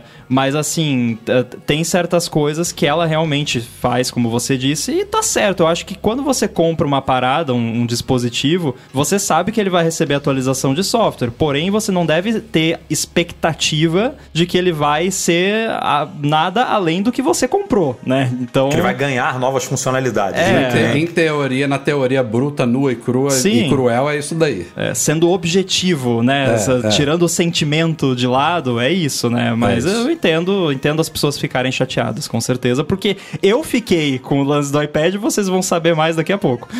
Aliás, outro motivo de muita gente ficar chateada é quando a Apple corta a compatibilidade com devices. Este ano estão saindo do iOS iPhone 6S, iPhone 7. Aliás, toda a família, né? 7, 7 Plus. E o SE de primeira geração. E foi um corte um pouco maior, talvez, dessa vez, do que no ano passado, porque no ano passado a Apple não cortou nenhum. Eles vêm Então, segurando acumulou. há algum tempo, assim, É. né? Então, tá, chega uma hora, é que nem quando. Se, se tivesse cortado no ano passado, o 7 ia soar como natural agora, né? É, e essa É. só ia, só ia, É. ia- teria cortado o 6S e o SE de primeira geração no ano Exatamente. passado. Porém, aí eu não sei se você tem explicação, Rambo. Normalmente, quando a Apple faz esses cortes, ela uma da tem duas tem dois aspectos técnicos que facilitam a gente compreender esses cortes. Um é o chip e outro é a quantidade de memória. E nos iPhones, ela cortou é, a partir do iPhone é do, do A10, se eu não me engano. A partir de, a partir de agora é do, A- do A11 para cima que vai rodar. Do iPhone 8 para cima. Nos iPads, já me antecipando aqui ao iPad OS, ela manteve o iPad de quinta geração, que tem o chip A9. ela pois cortou é. o A9 e o A10 nos iPhones, mas manteve o A9 no iPad. Só É. que é um iPad que praticamente, aí é, aí é que a gente vai chegar já já, que praticamente não ganhou nada de novo. É, ele as roda o iOS boas- 16, mas ele não roda um monte de É recurso isso. do iOS 16, basicamente. Tem Não tem- beta pra esse iPad? Deve ter. Eu- é porque eu, eu fico pensando se não foi um erro, talvez, mas uh, se tem beta, daí não. Ah, não, né? isso tá no site. Eles É, botaram um sim. quadrão lá de, de compatibilidade. Mas não, não conferi isso da beta. Mas enfim. Era Não, essa às vezes o corte também não é puramente assim, ah, o processador, pá, né? Às vezes tem outros motivos Pouco ao redor memória, daquilo. sei lá, né, e também o coisa. fato de que, galera, uma hora a gente tem que andar, né? Tem as... E isso e eu gosto disso da Apple, porque não é que nem a Microsoft que fica, né, se você quiser rodar um aplicativo de Windows 3.1 no, no Windows uh, 14, sei lá que versão que tá agora, você roda, né? No- E isso causa vários problemas, né? Eu gosto dessa parada de olhar pra frente. Claro que não pode ser também, né, que nem certos fabricantes de device aí que um ano depois você não recebe mais atualização. Além do que atualização de segurança continua vindo, né? Eles param de atualizar, tipo, versões major, features, né? novidades. Agora, atualizações de estabilidade, segurança. Teve atualização do iOS 8 há pouco tempo atrás aí para os devices que ainda estão nele. Então, nesse ponto não dá para reclamar. E só pra gente fechar esse papo e o iOS, a gente seguir em frente aqui, que tá difícil. A- outro recurso que não foi anunciado, como eu falei agora há pouco, foi o tela sempre ativa. O pessoal do 9 to 5 Mac já encontrou referências aí, meio que corroborando esses rumores de que deve ser um recurso exclusivo dos iPhones 14 Pro e 14 Pro Max, que a gente só vai ouvir sobre isso provavelmente em setembro. E esse é mais um desses recursos polêmicos. Tem uma parte que é fácil de compreender e tem outra, face, outra parte que não é, porque os iPhones 13 Pro e 13 Pro Max já têm telas OLED LTPO com taxa de atualização variável que vai de 10 Hz a 120, enquanto os novos 14 Pro e 14 Pro Max, segundo rumores, segundo Ross Young, que raramente as- erra alguma coisa, eles devem vir com uma versão atualizada dessa tecnologia variando desde 1 Hz que é o que o Apple Watch faz hoje em dia, por exemplo. Que tem todo sentido. Se você vai oferecer uma tela sempre ativa, diminua a taxa de atualização para 1 Hz, porque você vai economizar muita bateria. Entendi, aceito. Mas é muito difícil de você virar para um cara que tem um iPhone 13 Pro e 13 Pro Max, oferecer um togglezinho lá dentro e um alerta. Olha, isso daqui, se você ativar, vai prejudicar sua bateria. Ah, mas a Apple não trabalha assim. É, é- é tipo o Android que tem, tem widget interativo na home screen há séculos, mas não é aquela coisa assim, né? E tem eh, problemas nesse sentido e tal. A, a Apple não faz, não faz as coisas assim, não é assim que ela trabalha. Tipo, e o que é chato muitas vezes, Eu porque é aquela não é coisa. assim, mas- Não, tem que ser do Não, jeito e que a é gente algumas faz coisas são e difíceis de acabou, engolir, né? É, Ela escolheu esse recurso para ser um provavelmente um, um, um fator de um fator de decisão comercial para a nova Se eu não me é- engano, é o isso. Gurman falou na época do- dos reports do iPhone 13 que a Apple tava entre a- o high refresh rate e a tela always on, que parece que as duas coisas ao mesmo tempo Hum. ah, dava problema de duração de bateria. Então pode ter sido alguma coisa assim. E um Inclusive, ano antes foi o 5G.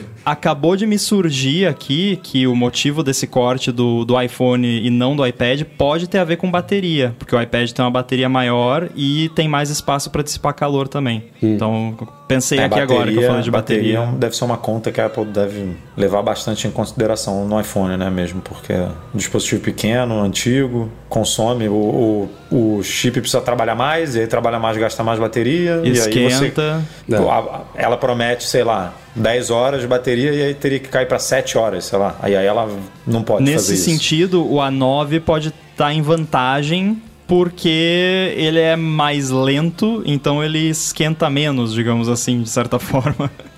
Então É uma pode conta até... difícil de fechar E, e aí realmente- eles não. Ah, não, mas então faz throttling do, do A11. Não faz, né? Porque vocês sabem o que acontece se a Apple fizer.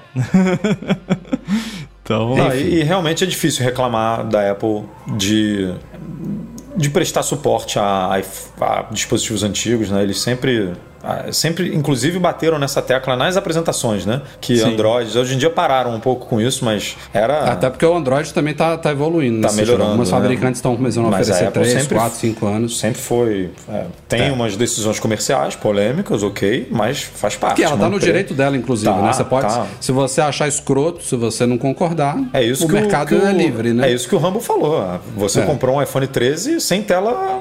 É, sem tela sempre, é, sempre ativa, não. Com, com, com a Always On Display ali, né? Você comprou sem isso. Por que, que você vai. Ah, não. Por que, que a Apple não me deu o Always On Display um ano depois do Pois é. lançamento? Ah, porque ela não prometeu. É, isso não veio no pacote, né? É, de novo, é a verdade nua e crua e cruel. é isso aí. Vamos então falar um pouquinho de iPad OS 16. Um pouquinho não, né? Tem bastante coisa também, mas é, boa parte dessas. É o que eu falei, né? Eu tava explicando agora há pouco. Boa parte ou quase tudo do que vai chegar no iOS 16 vai chegar também no iPad OS 16. Porém. porém. Porém, porque. Tela são bloqueada, por exemplo, não tem novidade nenhuma. Ah, que nem os widgets, né? Também Mesma pulou um coisa ano. dos widgets, mesmíssimas coisas. Aliás, você viu um, um tweet do, do Federico Vittiti agora há pouco? Aparece, deu um bug lá no iPad dele e ele habilitou a edição da lock screen no Caraca, iPad, cara. que Toda legal. quebradona, mas tá lá, sabe? Já Por isso assim, que já- não tá lá, né? Porque É, tá toda quebradona. Ele falou, ele, ele brincou que já tá começando o review do, do iPad OS 17 já. É. Agora, faz sentido não ter no, no iPad, assim. Porque no iPhone.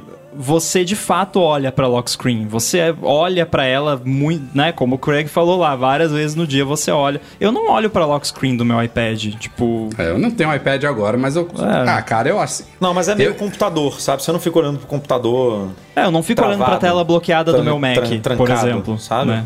É isso, é. Eu, eu entendi o conceito de vocês, mas vocês não acham que uma tela do tamanho do iPad, a lock screen atual, é um desperdício? Não, porque A gente, a gente não, olha pra ela porque ela não, é, não, não tem nada de útil. Não, mas eu Assim, olharia eu- pra quê? Tipo, É, eu acho que o iPhone ele é mais pessoal. Você tem como dar pinceladas de informações, sei lá, de uma transferência que você fez, de um, do, do seu É, círculo ou você lá tá de na atividade. rua, quer conferir ali uma coisa É. rapidinho. O iPad, é- você vai. Quando você pega é porque você quer.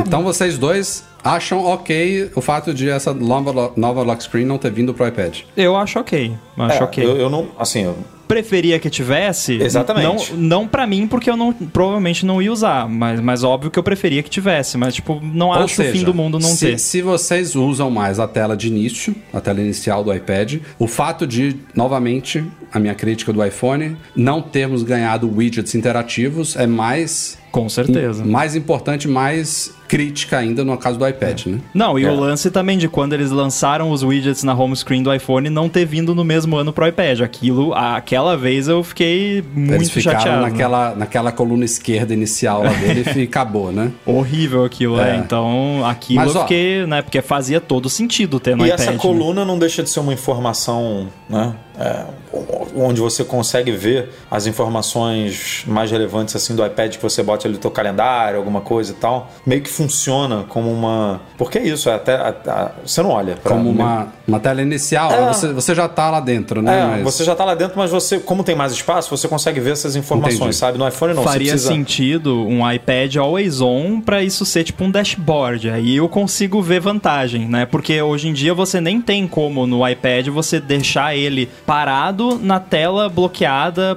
por horas ali, por exemplo, pra você deixar um, É, ali- alguma visualização. Se, se for na tela bloqueada, ele apaga, né? É. Exato. Mas ó, temos um app tempo, gente. Nossa. Cheio. e, e- e cheio de E, novidade, e não né? temos uma calculadora.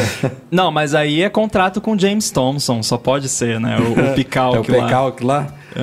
É. Cara, Ele, todo ano ele deve fazer ufa, né? Aliás, esquecemos de falar, mas vale citar aqui também. Se bem que é é mais Ventura, eu falo no Ventura. É, não- da, da continuidade. É porque tem muita coisa integrada. Mas enfim, era o tempo, era uma vergonha o cara ter um widget do tempo pra você tocar e ir pro Safari. Beleza, resolveram, ficou legal, Era bacana. feio. Era feio. Era, era, Era, era feio. Vocês viram aquela matéria do, do Zack, né, no 9 to 5 Mac, so- sobre o app tempo do iPad quando não tinha, né? Ele fez Lembro, uma, lembro. Uma matéria fantástica, né? Fazendo um review do app tempo do iPad, que era o Eu site lá do... Resolvido, resolvido, tardiamente, mas resolvido. Agora, Com assim, destaque na Keynote, né? Não é uma coisa que ficou ali pro, É. pro, aquele, pra aquele Tetris Não, no não final, ficou. não. Ficou, não. Não. Agora temos, agora, 10 anos depois, 12 anos depois, né? iPad é de 2010. Temos um app tempo aqui no iPad, olha que maravilha. Agora, ó, antes da gente entrar na grande novidade, tem todas essas que a gente falou do, do iOS também, como a gente já citou aqui. Eu tenho outra crítica no iPad, que pra mim teria fechado a Keynote com chave de ouro, primeiro, que era suporte a multiusuários, que de novo não veio. O que, que você pensa disso, Rambo? Eu sei que o Edu também acha. Assim, mas não veio, né? É, quando você configura um iPad, isso acho que apareceu na Keynote. Você pode. é, tem um esquema de usuários. É, eu não sei explicar exatamente como é que funciona, mas eu configuro um, um iPad Ele pega novo pelo ontem. compartilhamento familiar, né? Daí eu, eu fiz, aí ele pergunta, aí eu fiz aquele lance de fazer o setup via outro device, né? Eu fiz via iPhone. Sim. E aí apareceu no meu iPhone naquele cardzinho que aparece, vo- é você que quem é o usuário principal desse iPad vai ser você ou vai ser outra pessoa ou vai ser uma criança? Parece uma parada assim. Cara, isso daí eu, Então- eu acho que é do controle parental, viu? É, ma- mas é uma parada que não existia, não existia É, antes. mas o que eu tô falando é tipo, logout e aparece Sim, lá os sim. avatarezinhos, você toca, você loga no seu usuário com sua É, home screen. a gente falou isso no, no- acho que foi no podcast passado. Eu queria pelo menos um modo convidado. Era o mínimo que eu esperava. Modo convidado seria ótimo. No mínimo, tinha que ter isso, porque é uma vergonha você não poder emprestar um iPad para uma pessoa sem que essa pessoa tenha acesso a um monte de coisa sua que tá ali. Porque, Porque a, a pessoa o- pode o abrir e-mail, iOS, pode abrir tudo, né? Ele já tá Mensagens. pronto pra isso, assim, porque no, no iOS tem esse esquema todo de o que é do usuário ser totalmente separado do que é do sistema, o que até no Mac hoje em dia é assim. Embora o Mac trabalhe de um jeito diferente ainda, mas é algo plausível de, de ser feito. Tanto é que no tvOS tem, né? No tvOS você No pode tvOS trocar. tem. Aliás, no Então- próprio iPad, se você configurar ele de forma acadêmica com o School Manager Sim. lá da Apple, dá pra fazer algo desse tipo já. Agora, sistema- eu ouvi de um- uma pessoa que, que, que sabe que essa parada aí é uma, uma bela de uma gambiarra horrorosa. Então, Ah, é? Do, do estudante? é, é, Nossa. alguém, alguém de lá comentou que é uma, bela de uma gambiarra e que eles têm muito problema com isso, inclusive de apps da própria Apple que não se comportam direito Vixe. quando, esse, quando Não essa parada... os ambientes separados, provavelmente, né? O que, inclusive, imagina os apps de terceiros, né? Se nem os apps da Apple, né? Porque, por exemplo, eu, eu, o Chib Studio roda no iPad. Eu não tenho a mínima ideia se funciona, porque eu não tenho nem como testar isso. Claro, né? claro. Então é complicado. Bom, mas vamos lá. O iPad, tirando isso, tá evoluindo legal este ano. Tá ganhando, por exemplo, alguns aprimoramentos nos próprios aplicativos já adaptados para iPads, que eles chamam lá de Desktop Class. Então, é, vamos ter, por exemplo, barras de ferramentas personalizáveis. Tem uma coisa que eu achei fantástica quando você. Não, não é exatamente o que a gente sonhava, mas pelo que eu entendi, quando você está com o teclado e o mouse ou o trackpad conectado, ele pode redimensionar a interface para você caber mais coisas na tela e ela não ficar adaptada para o uso com o toque, né? Com, com a ponta dos dedos. Não, eles Então, deixaram claro que no iPad, nos iPads com M1, não é? Que você Sim. pode fazer isso. Isso também é, Você né? pode. É como se fosse aumentar a resolução, né? O que a gente faz aqui no Mac, que é, É. aumentar o. você ter mais espaço. É, o mote aqui é que essas, todas essas coisas que estão tornando o iPad mais profissional, mais com cara de computador, vão ser restritas a iPads com M1, que a gente achou esquisito. Eu, eu achei esquisito quando o primeiro iPad Pro ganhou M1. Fal- Eu achava que era um chip que seria só, só, só estaria em Max. E depois ele ficou esquisito mais ainda quando ele foi levado para o iPad Air. Mas agora isso começa a se justificar, o Rambo vai poder explicar um pouco mais. Mas não só esses recursos que a gente falou, como temos outro com um nome que eu achei esquisito. Eu também. O Stage Manager Muito esquisito. muito esquisito que você vai é, hab- habilitar no macOS Ventura, que a gente vai falar daqui a, daqui a pouco. É um, um recurso que já vem habilitado, mas que você não é obrigado a usar no iPadOS 16, mas basicamente Na verdade, assim, não é que ele já vem habilitado, ele aparece lá no Control Center, aí também você... no iPad eu achava que era Também. só no macOS. No Não, iPad não. também se habilita, É, então. No iPad é a mesma coisa, é no, Ah, tá. no Control Center. Parece que é uma transição, né? Que são do- duas áreas de trabalho diferentes que você. É, não, uma- são modos diferentes É. de organizar a área de trabalho. É, no, no macOS é um, é um pouco mais confuso e um- uma novidade que provavelmente muita gente vai ignorar. Mas Cara, no eu tenho iPad, uma teoria que eu falei ontem na gravação da DT. Eu acho que eles prototiparam essa parada no macOS, porque não tinha o hardware ainda ou alguma coisa assim. E aí, tipo, ah, tá funcionando aqui, então lança no macOS também, sabe? Porque não faz sentido esse negócio. Eu também. Eu, no eu, eu, não, eu não quero antecipar minha opinião sem usar, mas eu achei esquisito. Isso no Mac. No iPad, você vai ser obrigado a usar o Stage Manager se você quiser usar uma nova multitarefa no iPad, que é a possibilidade pela primeira vez de redimensionar janelas. E aí já tem uma grande diferença em relação ao macOS, que mesmo você podendo redimensionar, elas têm meio que snapping, né? Ela não, você não, você não solta onde você quiser. Ele tem estágios, digamos assim. Os aplicativos, eles É, isso não é podem- muito um problema, né? Eu acho, sei lá. Não, não me incomoda tanto. Deve É, um- ficar. é, um- é- ajuda é a ficar um diferente, pouco mais né, de você usar um né? computador. E, assim, é, pelo, pe- tem muita, a gente está na primeira beta. O, o negócio vai evoluir muito até a versão final e no iPadOS 17 certamente vai evoluir de novo. Mas essa questão pode estranhar inicialmente e a forma como o Stage Manager funciona, do, do pouco que eu vi, ele, ele, ele tem um grande problema que ele não é previsível. E isso faz parte um pouco dessa questão do Snap. Se você clica com o mouse e você solta a janela aqui, você quer que ela solte aqui. Se ela vem pra cá ou pra cá, é uma coisa imprevisível. Assim como a forma como ele funciona de botar as miniaturas ali na esquerda, você clica numa janela e aí você joga pra cá, você clica em outra, aí você chega num determinado número que some uma anterior, você começa a se perder, sabe? Tipo, você não tem controle sobre a coisa. Tem muita É, coisa você- que ele vai tem, decidir um- você. Uma, uma pilha ali de 4 ou 5 na lateral. Se você Eu abre acho que é 10, vai começar a sumir, né? É. E se É, você não, joga uma, é- uma é janela e como você, você falou. redimensiona, ela vai pro lado, aí fica em cima, só que aí às vezes ela faz uma animação e vai pro outro lado. Você não, você- o sistema ainda É. controla muita coisa pra você, sabe? É, eu acho que a, a ideia por trás seria assim, que o iPad é um dispositivo mais moderno para pessoas que, que não têm tanto costume de usar computador desde a época do Windows 95, que nem a gente, e que acham janelas uma coisa complicada, que é a forma como a Apple lida com o multitarefa no iPad desde sempre, e por isso que até hoje não chegou num modelo que funciona, porque fica tentando inventar moda em vez de simplesmente botar janela, que todo mundo que usa computador sabe usar janela. né? assim, eu vejo pessoas de todos os tipos, idades e tudo mais usando computador tradicional, Windows, Mac, etc. Eu nunca vi ninguém assim, tipo, meu Deus, janelas, ó, o que que eu faço, sabe? Exato, tipo, é. às vezes a pessoa minimiza um negócio, não sabe onde foi parar, besteirinha sim, mas coisa que a pessoa se vira e resolve. Agora, isso que você falou, pra mim, tem isso por trás, mas também não faz o menor sentido, porque se eu tô arrastando o negócio pra um lugar e eu largo ele naquele lugar, eu quero que ele fique naquele lugar, porque eu larguei ele ali, né? E parece muito mais que a Apple otimizou esse recurso pra você tirar screenshots bonitos que as janelas não todas organizadas do que pra ser prático. Porque quando eu tô usando janelas no meu Mac, por exemplo, tipo agora que a gente tá gravando aqui, eu tenho um monte de janela, às vezes eu quero que esse pedacinho da janela fique pra cá e fique tem outra janela Eu por baixo. entendo, eu te entendo. Mas é o, o- tipo, o QuickTime ali eu só preciso ver o botão que tá gravando e o VUzinho. Se tá Exato. tapando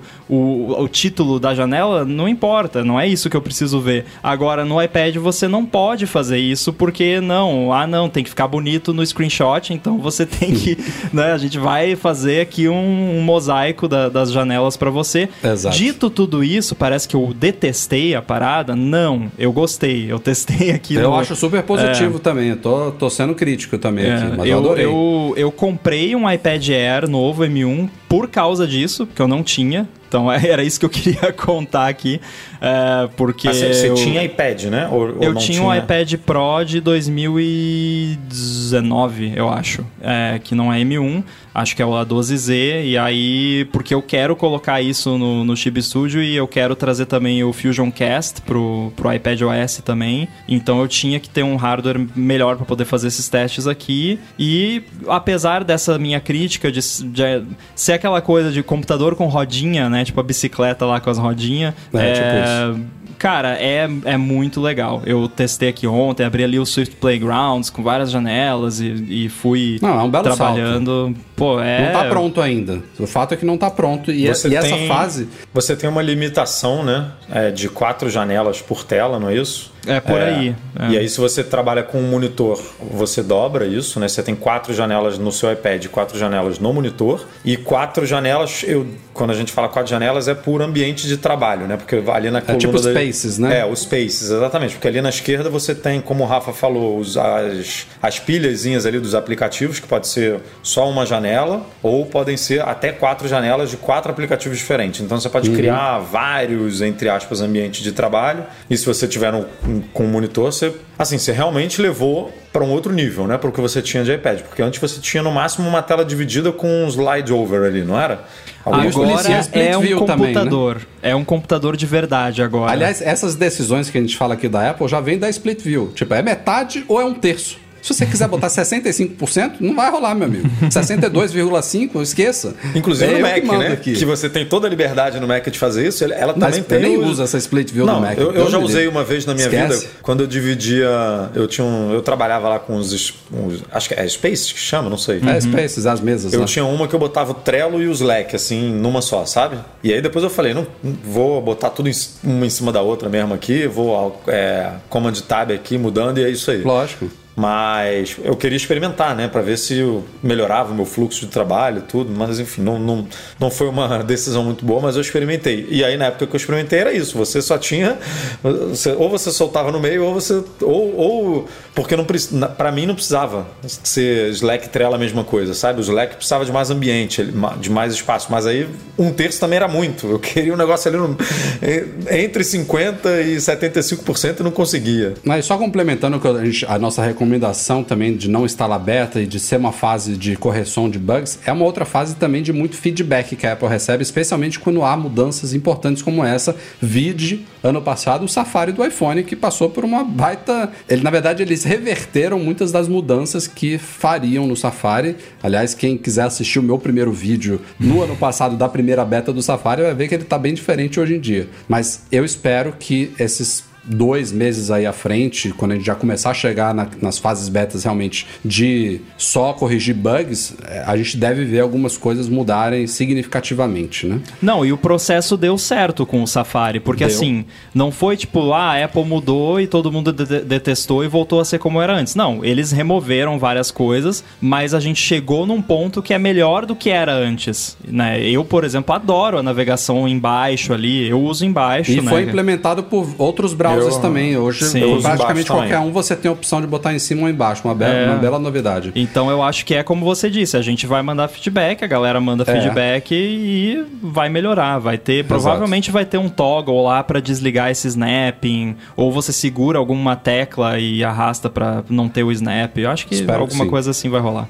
E complementando esse Stage Manager, outra coisa muito bem-vinda, que também já era muito aguardada, é um suporte bem aprimorado a monitores externos, com um formato, eu acho que o máximo é 16 por 9, resolução 6K, não é e totalmente livre, é um monitor externo apenas, inclusive, mas você vai poder finalmente usar o iPad com o segundo monitor de fato, não é simplesmente um espelhamento do que você vê na tela do iPad. Você precisa ter um teclado e um mouse nele, pode ser o Magic Keyboard, pode ser outro Bluetooth, porque você não tem como tocar na tela do monitor externo, claro, mas muito boa novidade também. Isso aí vai aumentar a produtividade de muita gente. Foi iPad. assim que eu usei o, o iPad no, quando eu te, tava testando ontem o Stage Manager. Eu pluguei no Studio Display, conectei um Magic Keyboard, um Magic Trackpad e fiquei usando assim. E na hora que eu pluguei, que apareceu o wallpaper, a, a status bar lá em cima e o dock, eu quase chorei assim de emoção, porque nunca, nunca imaginei que finalmente, né, ia, ia ver uma parada dessas. É, estamos de chegando fato, lá. né? Nós estamos chegando Então- lá, tá avançando legal. Tá, tá Porque a Apple bom. ficava mostrando, né,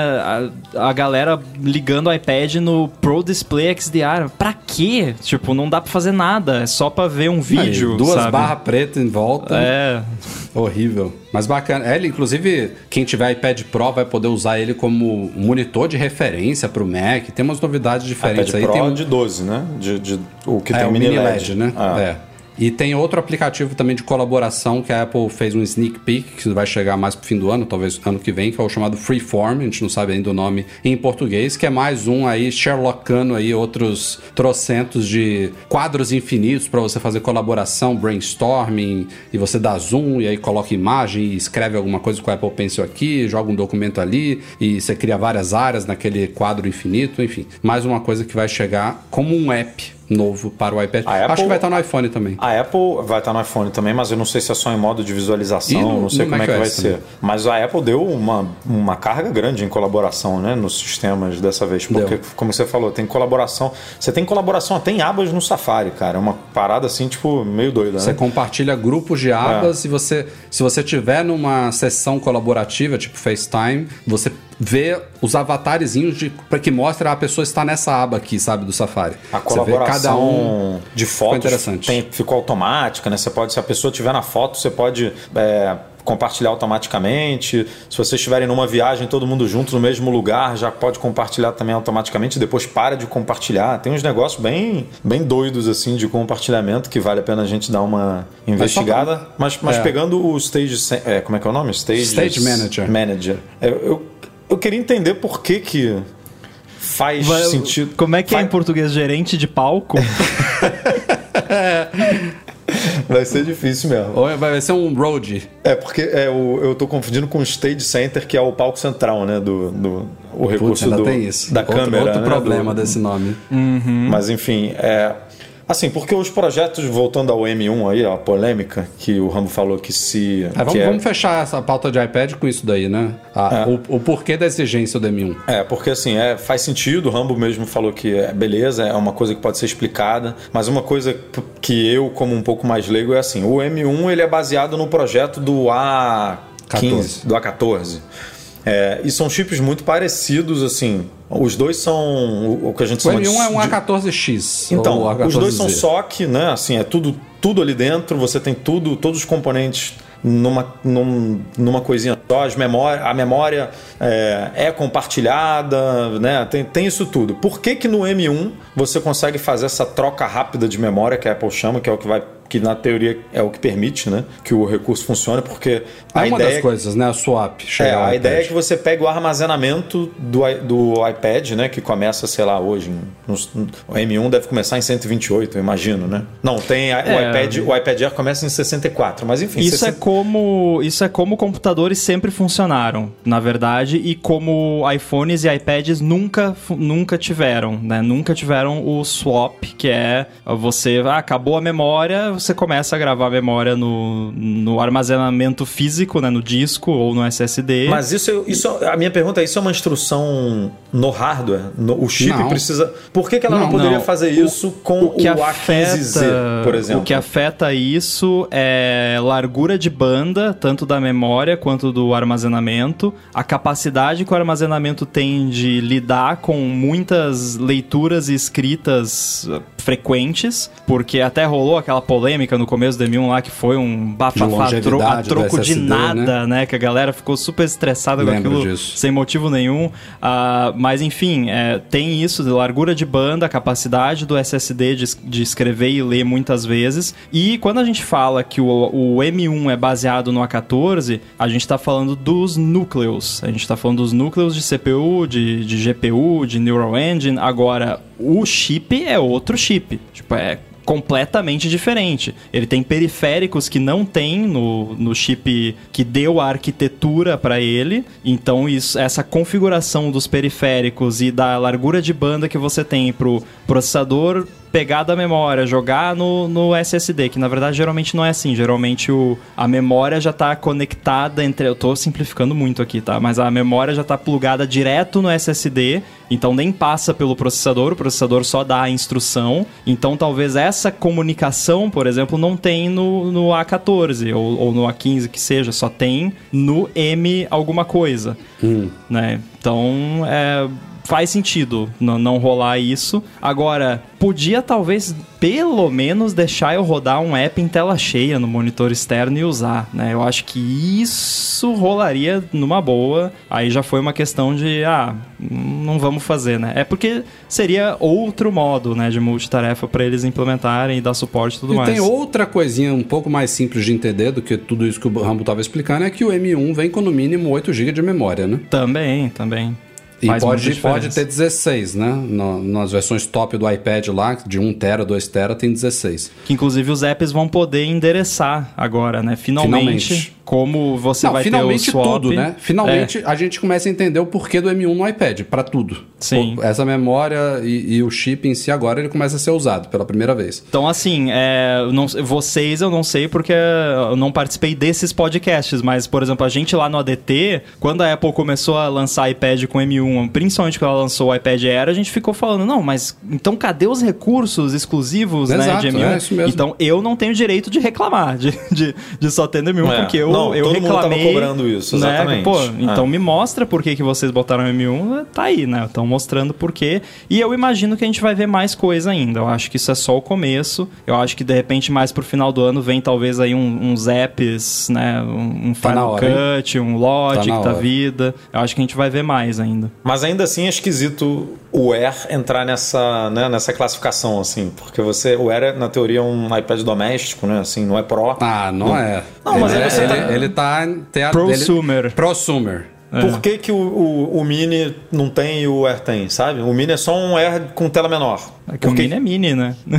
É, mas justamente o, Mini nem tem espaço pra você O fazer mini seria legal você plugar no monitor, né? Ganhar essa, essa área de trabalhar num, com o Stage Manager ali no monitor e tal, no momento que você quisesse fazer isso. Então é só essa. Eu, eu, eu faz sentido pra mim o negócio ser exclusivo do M1, mas eu não entendi a, a, a ideia da Apple de levar o M1 pro Air, sabe? Eu Então adorei. você porque eu- preferia que só tivesse um iPad, um modelo de iPad que suporta é que eu a parada. preferia. Eu acho que fica mais definido para a estratégia da Apple, sabe? Esse aqui é o iPad Pro. No iPad Pro você consegue rodar é, até oito aplicativos. Ah, cara, mas a É, Apple no, fica- nessa. O discurso combina mais, sabe? A organização de linha de produto da Apple não é. não costuma ser. E olha, né? e olha que os iPads já estão melhores do que É. já estiveram uns dois anos atrás. Mas Era a real, pior. real, assim, a tendência deve ser que, invariavelmente, todos os iPads migrem para esse chip mesmo, porque o iPad comum, ele deve morrer em algum momento, né? O, o Air deve virar um... Eu acho que não. Acho Eu que por acho que conta em do momento negócio ele- de educação lá, acho que vai A ficar diferença por... de preço ainda é muito forte. Assim, numa escala infinita de tempo, né? Em algum momento ele vai morrer, né? Mas é,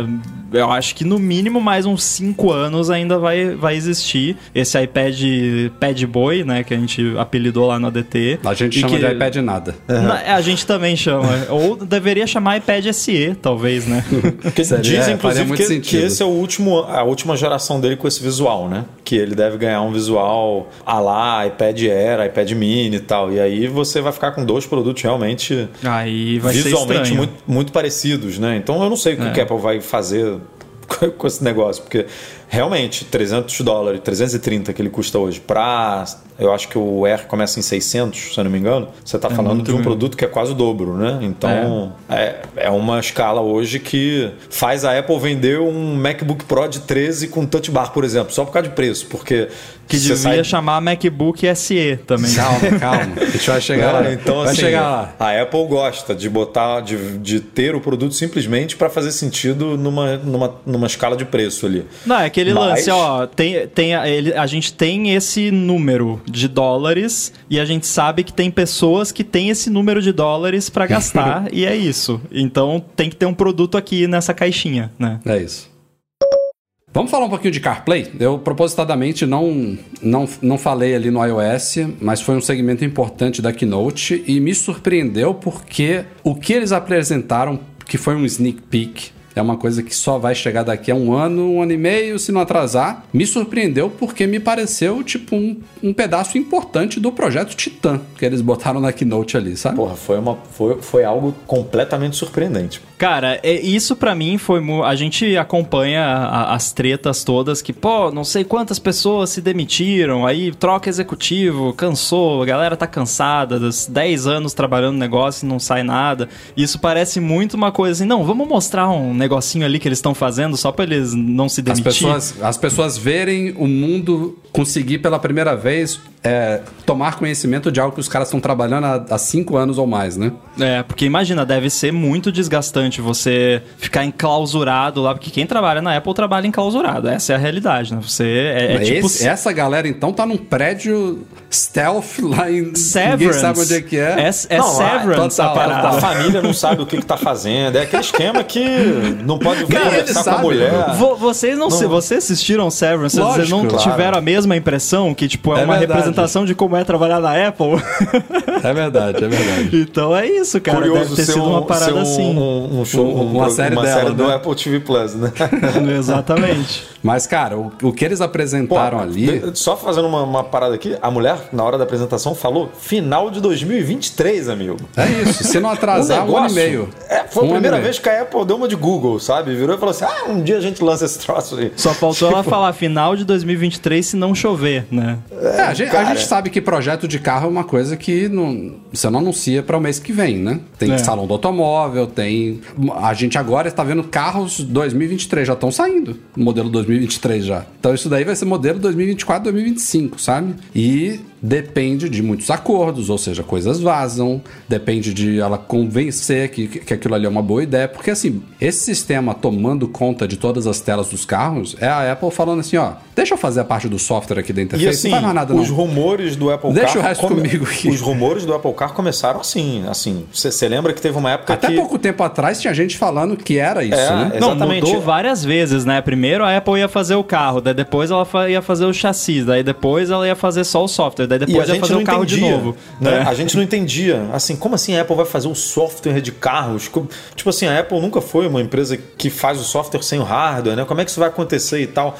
E assim, ela tá deu, um, ela deu uma ideia do que, que- do que, que seria, né? Ela falou: olha só, se a gente, se a gente algum dia não lançar o Apple Car, se, se esse projeto falhar e a gente não conseguir botar o hardware na, na, na rua, isso aqui pode virar realidade, né? Isso aqui a gente consegue vender, entre aspas, né? Isso aqui. Não, e, e aí faz mais sentido o lance do, do, do carro deles, pra mim, porque assim, qual é o fabricante que vai dar total controle de todo o software, do- tudo que aparece no painel do carro pra um terceiro? Tipo, me parece meio. Pô, tem fabricante surreal, pra caramba assim. que eles mostraram na tela ali. Mas isso não, vocês interpretaram mas que não, o- não quer dizer que todos aqueles ali vai ser tipo o painel todo, assim. na- Não, é aquele conceito, aquela imagem Hero desse, Sim. desse CarPlay lá, com uma tela que vai daqui até o, o- a saída de ala da direita, aquilo ali é um conceito total. Sim. Mas o que eles apresentaram de o CarPlay tomar conta de todas as telas do carro, que pode ser simplesmente, por exemplo, uma tela atrás do volante. Ele assumir aquilo ali, o velocímetro, a indicação de É, eh, eu- combustível, de bateria. Agora que responsa, hein? Eles Tomara não que não seja a né? Siri que vai controlar isso. Porra, a Siri precisa realmente é, evoluir bastante. Agora, eles não explicaram de propósito, foi um sneak peek, deixaram bem claro isso. Mas eu entendo, Rambo, assim, eles estão trabalhando lá com, sei lá, 20 fabricantes. Vou chutar aqui um número. E aí você, obviamente, vai ter... Curiosamente, curiosamente não tem BMW, que é uma das que tá sempre nas primeiras coisas. As car keys aí, as chaves do, do, do- do wallet lá, começou com BMW, teve outras coisas também que a BMW veio primeiro, e ela não tá nesse bolo.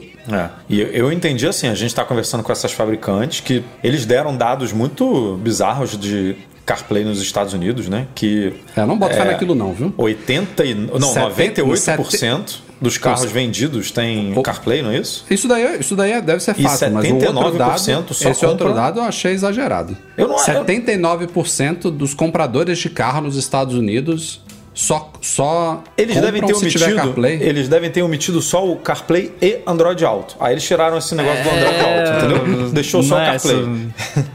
isso- é aquelas pesquisas por amostragem, e aí você vai ver e a pesquisa foi feita na Califórnia, né? Tipo, só.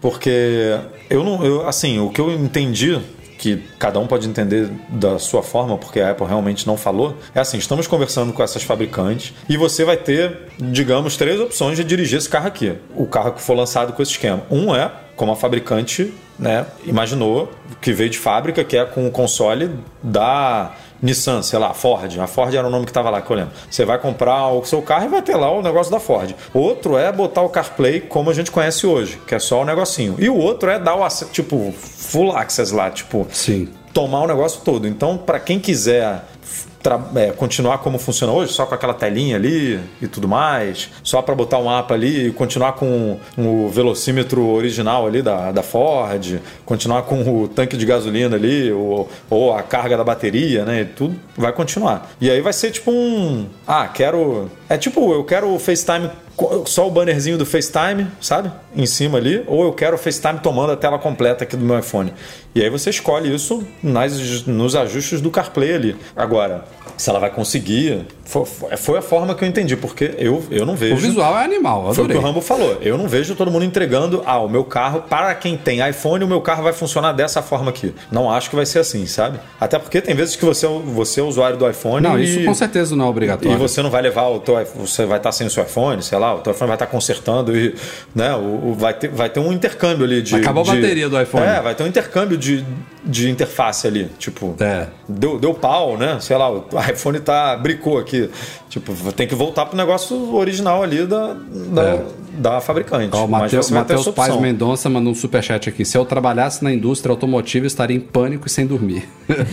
Ou então, você relaxa. Pô, finalmente a gente não vai ter que se preocupar mais em fazer essa coisa difícil que é software. Deixa isso pra quem sabe fazer, sabe? E Vamos tem empresas, óbvio, que são muito mais é, detentoras do seu projeto, como a Tesla, por exemplo, que até hoje não tem né, é, AirPlay, não tem CarPlay, não tem nada, e que vai, não vai botar esse negócio. Vai ver a BMW é uma assim, que não, você pode abrir a porta do meu carro com o seu iPhone porque faz sentido, né? Você pode até ligar o carro com o iPhone. Agora, meu amigo, não se mete aqui no meu... No, em como eu faço, como eu projeto aqui as minhas coisas, que isso aqui é pra mim, tipo, não é pra você.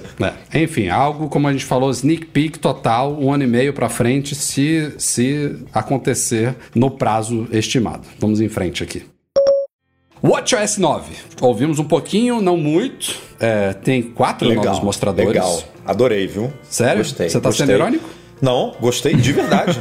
Pô, depois de anos, sabe aquela, aquela sensação de iMessage e de e-mail que eu comemorei aqui? Falei, vergonha você de vocês. tanto? Cara, eles finalmente estão permitindo você personalizar todos os tipos de exercício e Ah, tudo bom. com Tá, boa que, novidade que assim mesmo. que é o que faz, faz quem se exercita seriamente, né? Quem corre, não é o meu caso, eu não preciso disso, mas quem corre um pouco mais sério, quem segue uma planilha de corrida, Sim. não, não podia usar o Apple Watch direito, É, sabe? aquele negócio de tre- treino intervalado, É, de tipo assim, multi... são cinco minutos correndo, dois minutos trotando, depois um minuto de pique máximo, depois cinco minutos trotando. O- você não tinha como fazer isso no relógio. Agora E- você e- vai programar isso e o relógio vai te avisar, né? Ele vai, você viu que ela no, no demo lá eles falaram: ah, o relógio vai vibrar, vai fazer um barulhinho no- se você tiver com fone de ouvido e tal, vai avisar, tipo, agora trote um minuto. Aí você vai trotar, agora corre, corre não sei o quê. Não, e outra coisa, se você for triatleta, você, sei lá, vou nadar, depois eu vou pedalar, depois eu vou correr. Não sei nem se é essa a ordem. É essa a ordem? É nadar, correr e pedalar. Não, Tá. nadar, pedalar e correr. É isso. Eu falei É. certo. É, é isso aí. Ele detecta automaticamente, cara. Não, você não é tem que isso, fazer é nada. Você, você, inclusive, deve poder cadastrar ali, porque. É, você cadastra. Vou É, nadar, vou correr, vou, vou- vou nadar, vou pedalar e vou correr. Você, você sai da água, começa a pedalar e já sabe, sabe? Gostei disso daí. E, E eles eu- estão estão trazendo novas métricas também, usando os mesmos sensores que já existem hoje no Apple Watch. Tem umas que eu nem entendi lá, mas até variação da altura do tronco, de. torso, do, do, Do torso, é. E tem estágios de, de batimento cardíaco, que é muito legal isso, né? Pra quem. Ah, isso daí é muito bom. Eu quero manter a minha atividade no nível 3. Aí você. É que aí tipo, você não precisa ficar vendo o número, né? Você só vê o, a barrinha ali. É muito. Não, ele- eles fizeram umas paradas bem Você legais. seleciona o, o intervalo mínimo e máximo e ele já avisa se você tá abaixo ou acima. É, É, muito é, legal. eles fizeram umas paradas bem legais. Isso é, isso é bom. O que me deixou mais com, com mais é, certeza não é a palavra certa, mas confiante de que a gente vai ganhar uma versão esportiva do relógio esse ano. Eu pensei Porque a eles mesma fizeram coisa. tanta coisa focada em esporte que eu não duvido Coisa nada mais que eles pro, vão, né? De, tipo, que eles vão espor- com, esportista, com um digamos, Apple Watch com emborrachado, sabe? Pra você- profissional, né? pra galera que jogar leva a em- sério. Ó, esse. Apple Watch aqui, a bateria dele aguenta uma maratona. Pode comprar. É. É, não, e, e com um em volta ali, né, sem ser de alumínio ou de aço inoxidável, um em volta de borracha para você poder bater mesmo e se jogar no meio do mato e correr, correr corrida de aventura ou é, sei lá, para quem é alpinista que bate em pedra e tudo, tipo eles vão.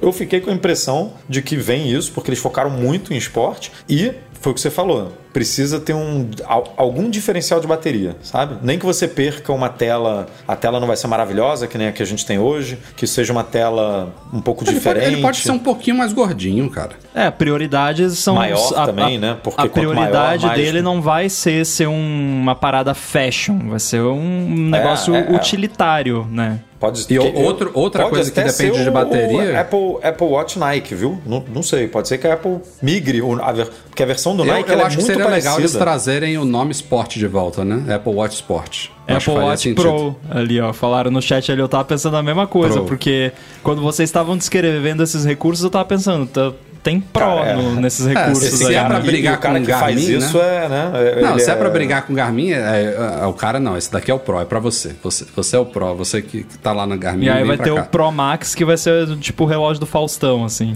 Mas a, mas a parada foi tão importante, Rafa. Você vê o Michel, que é da nossa equipe aqui. Na hora que ele viu esse negócio, ele falou: preciso escrever sobre isso, porque agora, tipo, agora Aliás, mudou tudo. Michel, Michel deve estar assistindo aí. Cadê o artigo?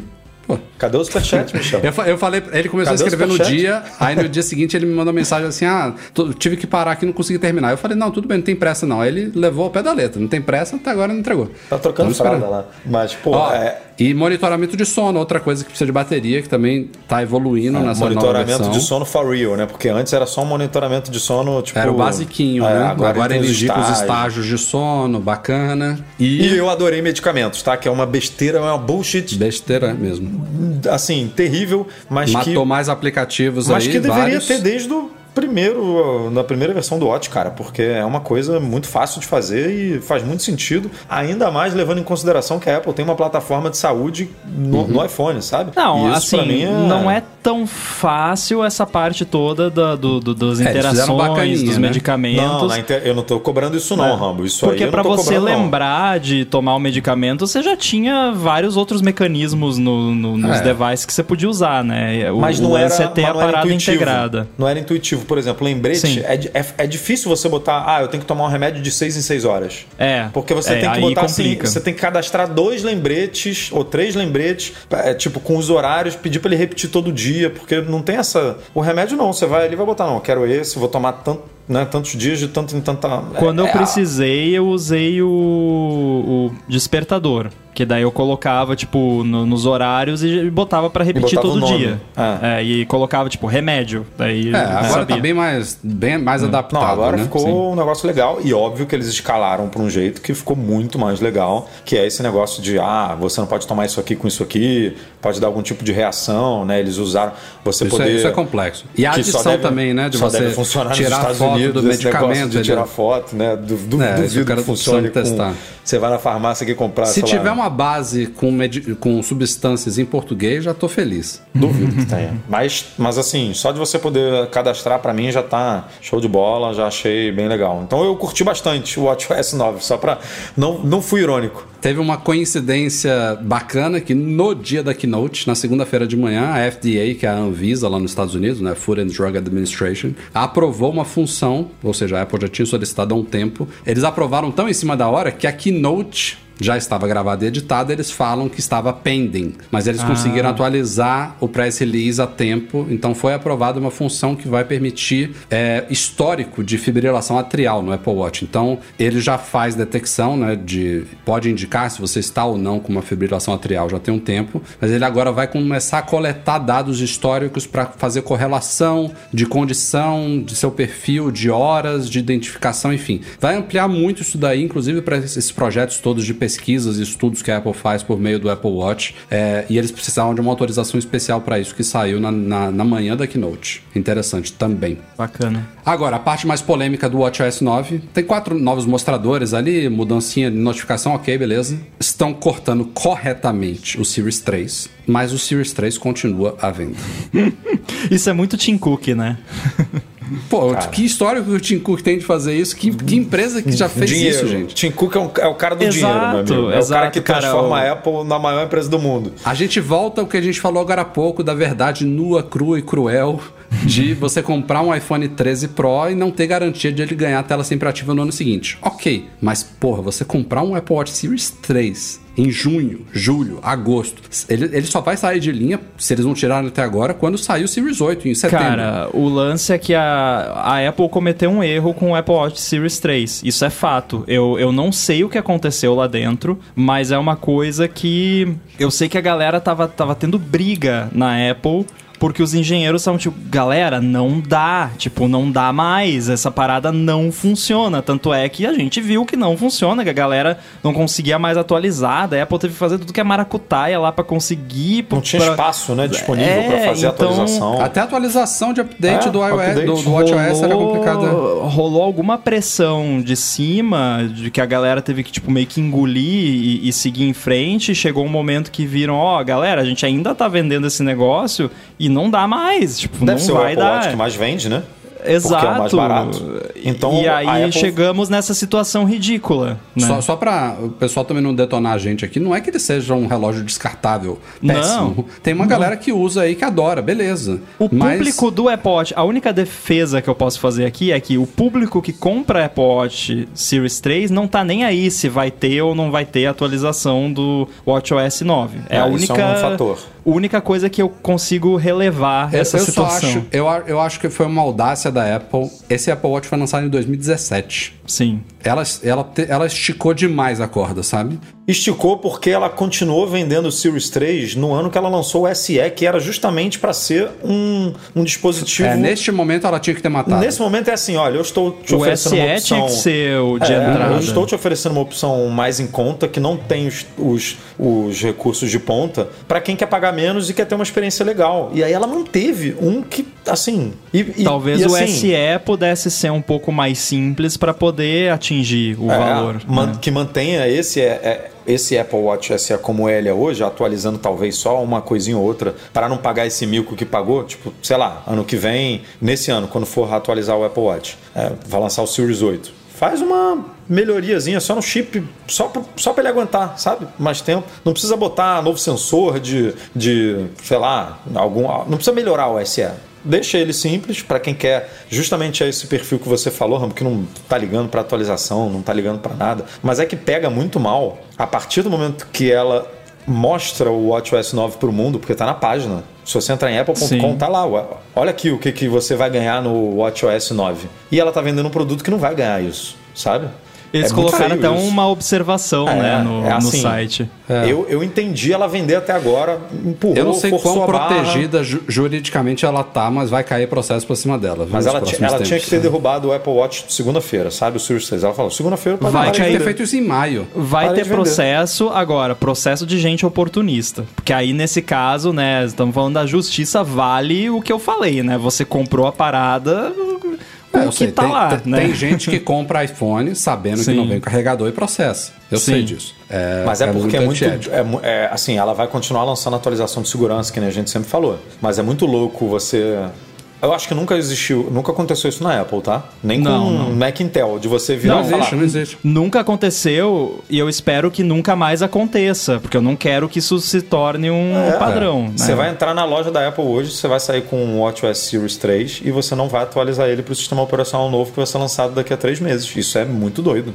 É bizarro. muito doido. E, e pelo jeito você vai poder fazer isso até uma semana antes dele, do sistema ser de fato lançado. Porque a gente ainda tá falando no futuro. Foi, pré foi apresentado agora, vai ser lançado em setembro. Os Ah, caras eu- não eu- tiraram eu- de linha é, ainda. é, mas eu- eu acho que quando eles apresentarem o Series 8 e a nova linha, antes É. do WatchOS 9 ser lançado, eles Pô, vão vai limar de o dias Series 3, antes, sabe? Mas Ele vai, vai ser estar à venda dias antes. uma semana, duas, Loucura, três né? semanas antes. Vai ser, vai ser mico. E só pra gente, antes da gente ir pra próxima pauta aqui, tvOS. Esse aí abandonou. Esqueceram. Nem aí foi citado. mão. Mas, enfim, vai Ser chegar citado também. nem me incomoda, tá? Porque eu acho que a Apple tem que priorizar mesmo, né? Tem uma Não, hora e cinquenta se pra for pra citar, tem que ter alguma novidade. Se não Mas tem não tem nenhuma nenhuma novidade, página, não cita. Rambo. É. Não tem nenhuma... Uma, não, É, assim, não não tem- .com.br tvOS. É, não tem, Porque sabe? não tem nenhuma novidade. Tipo, assim, nenhuma novidade que dê pra colocar numa página. Tem uma que eu posso mencionar aqui, se vocês quiserem, que eu vi lá na, nas sessions, que os apps agora de terceiros vão poder fazer o mesmo que o Fitness Plus faz, basicamente. Vão poder, tipo, ter um app lá na Apple TV conversar com o Apple Watch pra Legal. fornecer workouts ou qualquer outra experiência integrada. Então vai, vai rolar isso, né? Mas não é algo que dá pra criar uma página só pra mostrar isso.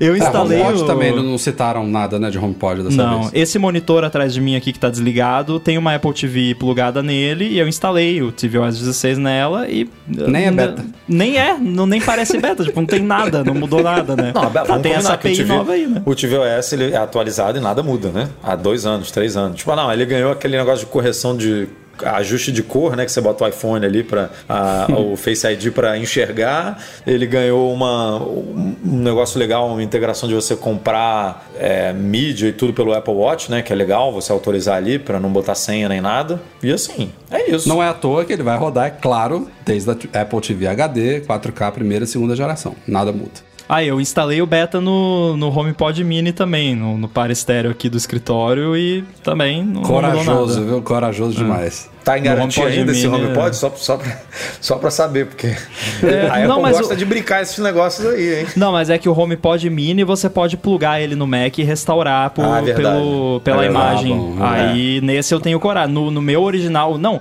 os meus HomePods originais que eu tenho lá na sala, é, só falta eu construir um altar pra eles, assim, que é tipo, eu protejo eles de Você uma espera até forma. uma, você espera uma semana. É, eu, eu tô fazendo isso. Dois, três dias depois, pelo eu menos. também. Dá uma olhadinha no Reddit antes, né? Que é sempre lá que a galera posta primeiro.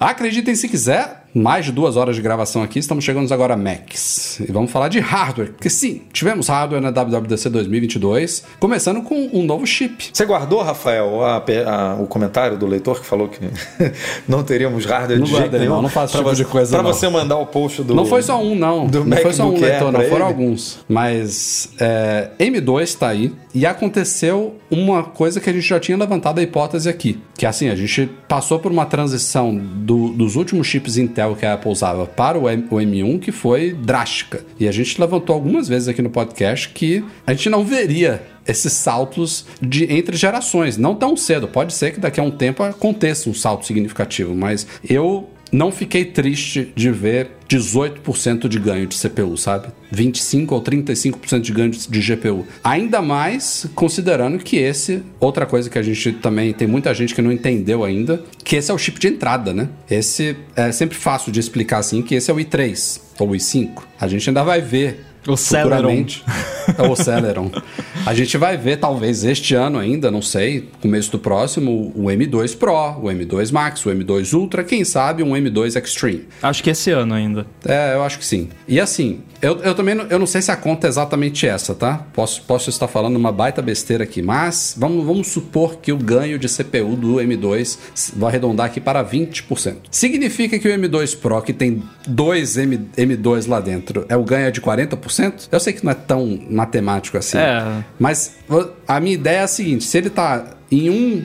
Em, em um chip ele tá avançando isso, quando você multiplica isso por 2, por 4, por 8, você tem ganhos possivelmente mais exponenciados ainda, entendeu? Então, Vai muito de como você mede também, porque tem o ganho em single core, em, em multi-core, daí depende É, que da aí a gente tarefa nem que viu você ainda. faz. E a Apple não especifica É, isso, né? Ela tem a quando C- fala de ganho, ela fala ganho. Aí você não sabe a CPU e a Apple gosta de ressaltar mais a questão da eficiência, né? Tanto é que às vezes eles comparam lá nos gráficos deles com PCs, né, com devices concorrentes, que até chegam além do, do chip que eles estão mostrando, porém com muito, mais, mais energia, energia. consumida, né? E a gente não, não pode esquecer, né, voltando aquele papo do, do M1 no iPad, que o, o M2 ele é o A15. Do A14 para o A15, a principal mudança foi no fator eficiência. Não foi tanto assim um boost de velocidade absurdo. E a eficiência traz melhor duração da bateria e traz um iPad Air novo, lindo, fininho, sem ventoinha, com uma performance melhor que o anterior, né? Eu acho que isso é Apple Silicon, né? Ah, Assim, óbvio que não vai todo ano vai dobrar ou quadruplicar a performance, É isso, isso. não é E, prático. e né? não é também só esses Não, não não, percentuais. É, não é todo ano que vai dobrar, mas foi o que o Rafa falou. A gente esperava menos até, né? No M2, por conta da continuação do processo de fabricação, que continuou no É, 5. continua em Avançou 5 um pouquinho, mas tal. Tipo, no M3, talvez, se a gente cair para um processo de 3, a gente tenha de novo ganhos Pode ser, um- de, pode ser que seja um salto de maior. 20%, de 25%. Aí, cara, três gerações aumentou. Assim, o M1 já veio, porra, né? Quando, quando a Apple apresentou, a, in- a indústria como um todo falou: eita, que, né? Que, que, que os caras estão fazendo aí? E aí Você sabe que a gente- galera tá com medo quando começa a fazer comercialzinho tentando zoar, né? E, Não, e e- falhando miseravelmente. A própria Qualcomm, essa semana, a gente publicou no Mac Magazine a Qualcomm falando: ah, a gente pretende lançar o chip é, que vai bater o M2. Mas o chip vai chegar ao mercado no fim do ano que vem. Cara, no fim do É. ano que vem a Apple está no M3, né? tipo, a Intel, né? Ó, não, a gente tá prestes a lançar um chip que é melhor que o M1, tá? Mas a Apple já tá no M1 Max, no M2, né? É, assim, e, e assim, eu, e vai lançar um para bater o M2, mas assim, o M2 é o chip de entrada, né? É, é, é isso que a gente está falando. e- e a gente tem que lembrar que isso é um SOC, né? E não é só ganho em CPU e GPU, que é muito importante, mas a Apple aprimorou ali largura de banda, ela aprimorou memória, o, o máximo Cara, que a memória 24 suporta. GB no modelo de entrada. Passou de 16 para 24. É um belo Talvez salto. a, a única limitação que eu esperava que ele superasse no M2, que não foi superada, é suporte a monitores externos, que continua oficialmente um único monitor externo, pelo menos na frequência e resolução máxima. Tem hubs e docks já no M1, vai acontecendo. Eu acho que é uma M2 questão também. de, de tamanho de pacote. Tipo, Pode o, ser. O, o chip propriamente dito não cabe ali, né, naquele espaço. Hum. E também questão de, de energia e, e calor, né? Mas eles melhoraram tudo, Neural Engine Sim. também aprimorado, tem muita coisa ali que, que compõe o SOC que foi melhorado. Mas aonde estará o M2? MacBook Air, nova geração lançada aí, com o design atualizado, sem mais aquela variação de espessura, né? O design em cunha, agora é único. Ele, na verdade, ele pega o conceito de design dos MacBooks Pro de 14 e 16 e traz para um formato mais fininho, preto mais leve. e graças a Deus. preta, graças porque a Deus Deus existe. é, teclado, moldura e notch. O notch está lá, sim. Embora não seja uma tela mini LED, o notch está lá, com bordas menores, com câmera FaceTime 1080p, com MagSafe, inclusive com suporte a recarga rápida se você pegar o adaptador de 65, 67 watts. Tem, inclusive, confirmando rumores, um novo adaptadorzinho lá, que eu não entendi por que, que ele só tem 35 watts de potência, porque tem duas portas, aí se você quiser uma porta só com recarga rápida, você tem que pegar o de 67. Não entendi nada, mas ok tá lá. E também não tem muito por que alguém comprar um desse, porque tem outras opções, já que a gente tá falando de USB-C no mercado melhores, mais bonitas, mais compactas e mais baratas, mas enfim. Eu acho que a demanda por recarga rápida no Mac deve ser bem baixa, né? Tipo, eu não consigo imaginar em que cenário que eu precisaria de uma recarga rápida no Eu Mac. também não preciso, cara, mas é divertido ver ele carregando Ah, rápido aqui. E, é- e- e detonando a bateria no processo, né? Mas Ah, assim, cara. não detonando, né? Mas é, é menos saudável do que né, Ah, eu, eu uso o MagSafe aqui mais pelo MagSafe, pelo, por grudar ali, por imã, do que pela recarga rápida. Realmente não. Até porque a recarga a, a 100 watts de USB-C normal não é lenta, né? Só não. Não. chega a 140 ali, é um pouquinho mais. um pouquinho menos rápida. Mas eu gostei muito desse novo MacBook Air, as cores estão bacanas. Esse Midnight tá lindo. Pô, o azul ficou bonito mesmo. Ficou muito Ficou. bonito. Esse daí ficou chuchu, chuchu beleza. Assim, não tem- eu acho que não tem nem muito do que a gente fala desse MacBook Air. Ele só vai chegar no mês que vem. A gente vai ter, claro, vamos botar a mão nele aqui pra fazer unboxing, hands-on e tudo mais. Mas gostei muito do projeto. Acho que o MacBook Air merecia esse refresh aí. M2 lá dentro, não tem ventoinha. Ficou um pouquinho mais caro, vale notar aqui. Tanto é que a Apple está mantendo em linha o MacBook Air M1 pelo mesmo preço. Outra coisa doida, É, né? o negócio e- tá... Isso é bem a cara da Apple, né, Ah. na real. Caramba, cara. Dois A anos linha- depois do deixa negócio a linha lançado. mega confusa, porque vai pendurando os O antigos. Mac Pro lixeirinha, eles já tinham anunciado o Mac Pro Torre novo e continuavam vendendo o Mac Pro lixeirinha pelo mesmo preço, sabe? É, a É bizarro. Apple é bizarra. É. É, empresa, essa empresa sabe fazer dinheiro, né? É. Vamos falar da polêmica? Qual é a polêmica? MacBook Pro. Ah, pô, eu já tinha. Tá vendo? Ó, ele é tão polêmico que eu já tinha esquecido dele. Cara, concretizou-se o rumor que a gente estava indignado aqui há tempos. E, de novo, tem uma galera aí que acha fantástico, que ama Touch Bar, que vê sentido nisso. A gente fez um artigo lá no site explicando se mostrando um pouquinho pra vocês se tem sentido ou não. MKBHD também fez uma tabelinha muito boa, mostrando lá se tem sentido ou não. E o sentido tem a ver aqui, que eu vou trazer até de volta aqui, se eu achar um superchat que veio antes aqui da gente. Tá aqui, ó. Victor Dias, lendo aqui ao vivo. Concordo com vocês, o MacBook Pro M2 existe por questões mercadológicas. Na Keynote até disseram que ele é o segundo mais vendido. O usuário mais leigo ver um nome Pro no nome e custar 1.300 dólares deve induzir muito a compra. Pra mim, esse é o único motivo de a Apple manter a venda. Provavelmente ele é o segundo é, Mac mais vendido, porque a Apple engana o consumidor vendendo uma máquina que não é Pro como Pro. Basicamente Ó, isso. ó o processo aí, ó. Eu quero ver provar na justiça Chega. se é pró ou se não é pró, né? Não, Cara, se ela não é. Se ela tem um Pro de 14 e 16 que tem muito mais coisa do que o Pro, que, que- Cara, ela poderia né? ter lançado essa máquina esquisita. Tira o Pro. Exato. Sa- sabe o que, que eu acho mais esquisito? Aliás, o, o 9to5 Mac postou que parece que a Apple. Faz um tempo já, que parece que eles estavam eh, pretendendo fazer isso, de tirar o Pro, né? Não seria mais essa ok. máquina, né? Porque eu fico nessas, assim, a Apple tem umas paradas nos produtos deles que são muito estranhas. Por exemplo, HomePod Mini. Ele é o mini do quê? Né? Porque não É. tem mais HomePod. Mas isso daí pelo menos foi o ovo e a galinha, né? Veio depois É, desse daí. Mas assim, Ok. o MacBook Pro, ele é, ele é o Pro de qual MacBook? Porque não existe MacBook, sabe? É, é não, o estranho MacBook isso. Air é erra de quê, né? Porque É, não tem é, MacBook, é isso. Então não tem o produto base que, que tem esses modificadores. Às vezes eu, eu imagino que pessoas que não estão por dentro, às vezes ficam olhando esses produtos e ficam pensando, tá, mas eu só queria um MacBook, não precisa ser um Pro. E não precisa ser Air. É tipo, eu quero um mais baratinho, não tem um mais baratinho que não tem nenhum modificador no nome, né? A pessoa deve ficar meio perdida, porque é isso, é, é muito confuso. É, pra mim, a, a maior crítica. Assim, eu, não- eu não faria o que a Apple fez, tá? Eu ma- mataria esse modelo. Certamente eu estou super errado e perderia milhões de dólares com essa minha decisão errada. A Apple sabe fazer dinheiro e eu não sei. Alguém Mas- podia fazer um Monopoly versão Apple, né? é, tipo isso. Não, mas, a Mas- gente ouviu esse argumento de que a Apple não mata porque é o segundo mais vendido. Mas É assim, isso. ah, mas a Apple já matou, né? Com- a gente discutiu isso internamente, já matou produtos que eram, eram os mais vendidos dentro da empresa, já matou o na época do iPod Mini, o iPod Mini era o mais vendido. E ela vendeu o Mini para lançar o Nano, né?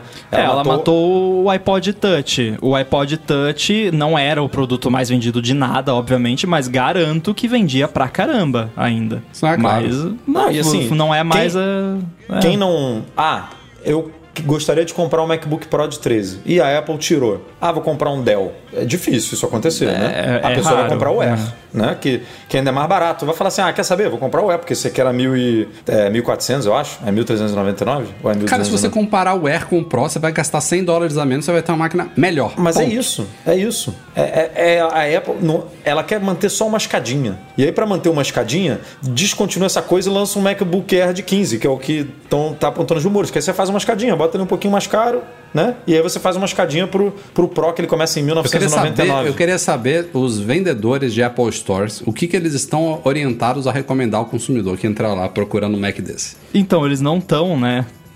Porque eles têm aquele...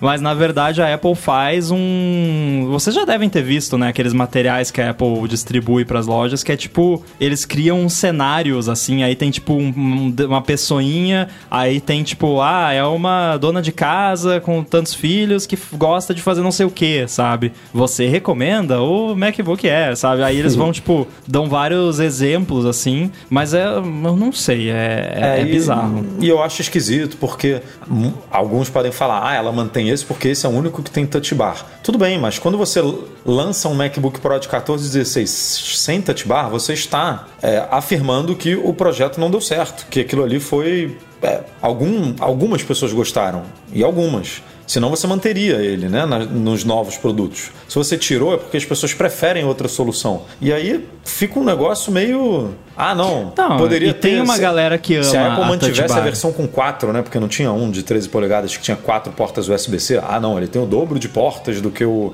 Não, ele não tem. Não tem nada. Tem, não tem nada que justifique esse Pro no nome dele, porque o, ele, a única coisa que ele tem é uma a única ventoinha. vantagem é isso, a única, vanta a única vantagem é a ventoinha. Que vai fazer diferença Quase praticamente ninguém. ninguém. Praticamente ninguém. Não, e assim, tem uma galera que ama a Touch Bar, o que eu compreendo. A pessoa gosta. Ah, Touch Bar, ok. É, é a opinião É, mas- dela. Tudo bem. Assim, eu a, até. a Touch Bar é vantagem pra uns e desvantagem pra outros. É, não, quando eu usava Mac com Touch Bar, eu até gostava da Touch Bar. Tipo, não me incomodava, mas também não era uma parada que eu ficava, tipo, nossa, não consigo viver sem isso. Tipo, eu, eu gostava É. de ter ali, mas Uma beleza. opinião parecida com a minha. É, pra quem ama mesmo a Touch Bar faz sentido. Agora, faz sentido pra pessoa, porém, ninguém tá fazendo nada pra Touch Bar. Tipo, eu. Não, ela, no- ela, ela já está morta, né? Nos meus apps, o principal é o AirBuddy, eu até tinha vários recursos de touch bar planejados, eu arquivei tudo quando, quando a Sim, Apple parou. Porque pra que, que eu vou gastar semanas, horas, meses implementando uma Esquece. parada, sabe? E ninguém, cara, nenhum desenvolvedor tá gastando tempo com touch bar, então a sua touch bar vai ser uma tela preta sem nada, que só vai aparecer coisa ali nos apps da Apple muito em breve, mesmo Ah, que eu você falei goste. Touch ID há pouco tempo, mas era Touch Bar que eu tava falando. É. Me, me E confundi. ó, reajuste de preços no Brasil, viu? Toda a linha de Macs ficou mais barata e dessa vez foi até palpável, viu? 10, Que 12, milagre. 15% em alguns modelos. Aí tem artigo lá no site falando sobre tudo isso.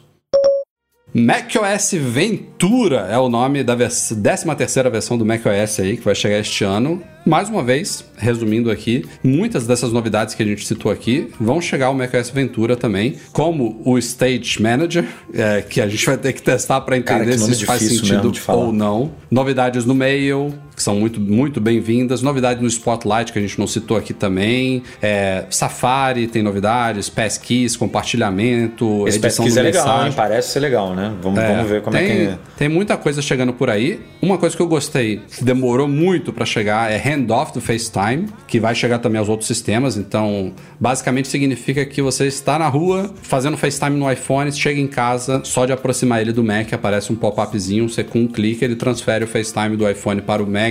E aí depois se você quiser se levantar, você pode passar de volta pro iPhone. Essa é a mágica que a Apple faz, que é. Muito bom. Que, que nenhuma outra empresa consegue Tardou, mas fazer, chegou. né? E já falando de FaceTime, vamos falar aqui de talvez uma das coisas que foi um dos destaques do Ventura na, na Keynote, que é a continuidade de câmera. Que é uma coisa que a gente já falava que a Apple tinha que ter feito muito antes, por exemplo, de polêmica de webcam, de estúdio display ou coisas do tipo. Por que, que a Apple não permitia nativamente usar a câmera do iPhone em videoconferências? Isso vai chegar este ano com o Ventura, para o desespero de softwares como o que o Edu está usando neste momento aí, que é o Camo, Raincubate, da, da, da, da Raincubate. Agora, posso ser nu e cru de novo, já que a gente tem sido aqui. Jogue, né? jogue, jogue. Assim, eu, eu fiquei com pena do, pe- do pessoal lá, eu conheço a galera lá. né? Sim, a gente tem relacionamento com eles também. Isso, fica com pena, Sim. ah, mas isso é sentimento. Agora vamos falar business, né? Falar a verdade nua e crua. Quem faz um app desse sabe que a Apple vai fazer, eventualmente. E a Apple não tá nem copiando o Camel. Eu garanto que isso aí provavelmente eles já estavam fazendo Não, o há Camo, mais o tempo. Camo nem foi o primeiro.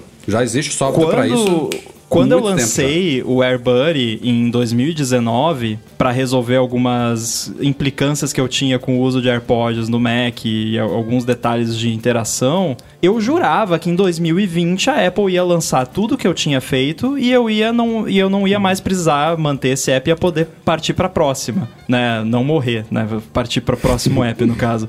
E eu tô até hoje aqui, né? Mas tipo, eu É, tem- comecei sabendo que tipo, cara, é uma parada que a Apple vai Cada tornar ano, então, é mais um ano assim, obsoleta. pô, que bom, estou, né, sobrevivi mais um Cara, ano. você estou sabe que na um verdade, ano. sabe que na verdade não, tipo, não que eu esteja pedindo pra Apple, por favor, mate o meu app, mas tipo assim, eu até gostaria porque eu tenho uma lista gigantesca de projetos aqui que eu quero fazer e eu não posso porque eu tô resolvendo um problema de AirPods no Mac que quem devia estar resolvendo é a Apple, não sou eu. Não tô reclamando, eu ganho dinheiro com isso, Não, né? ele- Tudo ele mais, já- mas Eles né? surfaram uma onda É. que está acabando agora. Porque assim. Eu, eu vi alguns tweets do CEO lá, ele se mostrando feliz com a novidade da Apple. Com certeza ele está uma, uma baita dicotomia lá, mas falando que o futuro do Camo é próspero, que eles têm muitas coisas planejadas e eles têm que tentar ainda trazer já tem diferenciais. pra mas Windows o Camel.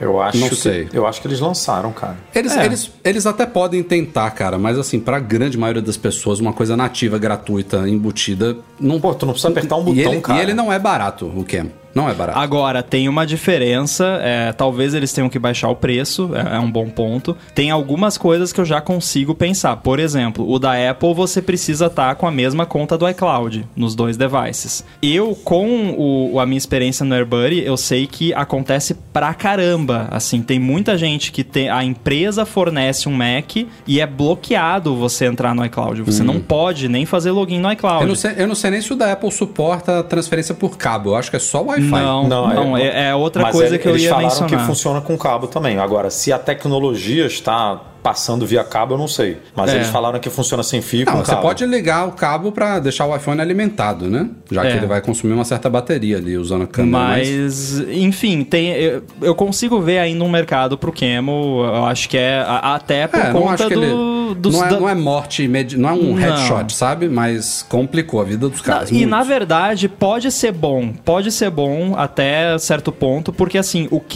eh, você consegue ajustar a exposição, o foco, trocar lente, Botar fazer um monte de coisa. da sua empresa, é, né? Essas e, coisas e que aí ó, a pessoa às vezes vai usar a parada da Apple, a pessoa nem tinha imaginado que ela poderia usar a câmera do iPhone como Quer mais do que a Apple oferece. Exato, descobre... aí vai achar que é limitado. Pô, mas eu queria poder ajustar o- a exposição aqui. Hum. Ah, tem esse app aqui que faz, eu vou pegar, sabe? Então, pode ser bom até certo ponto.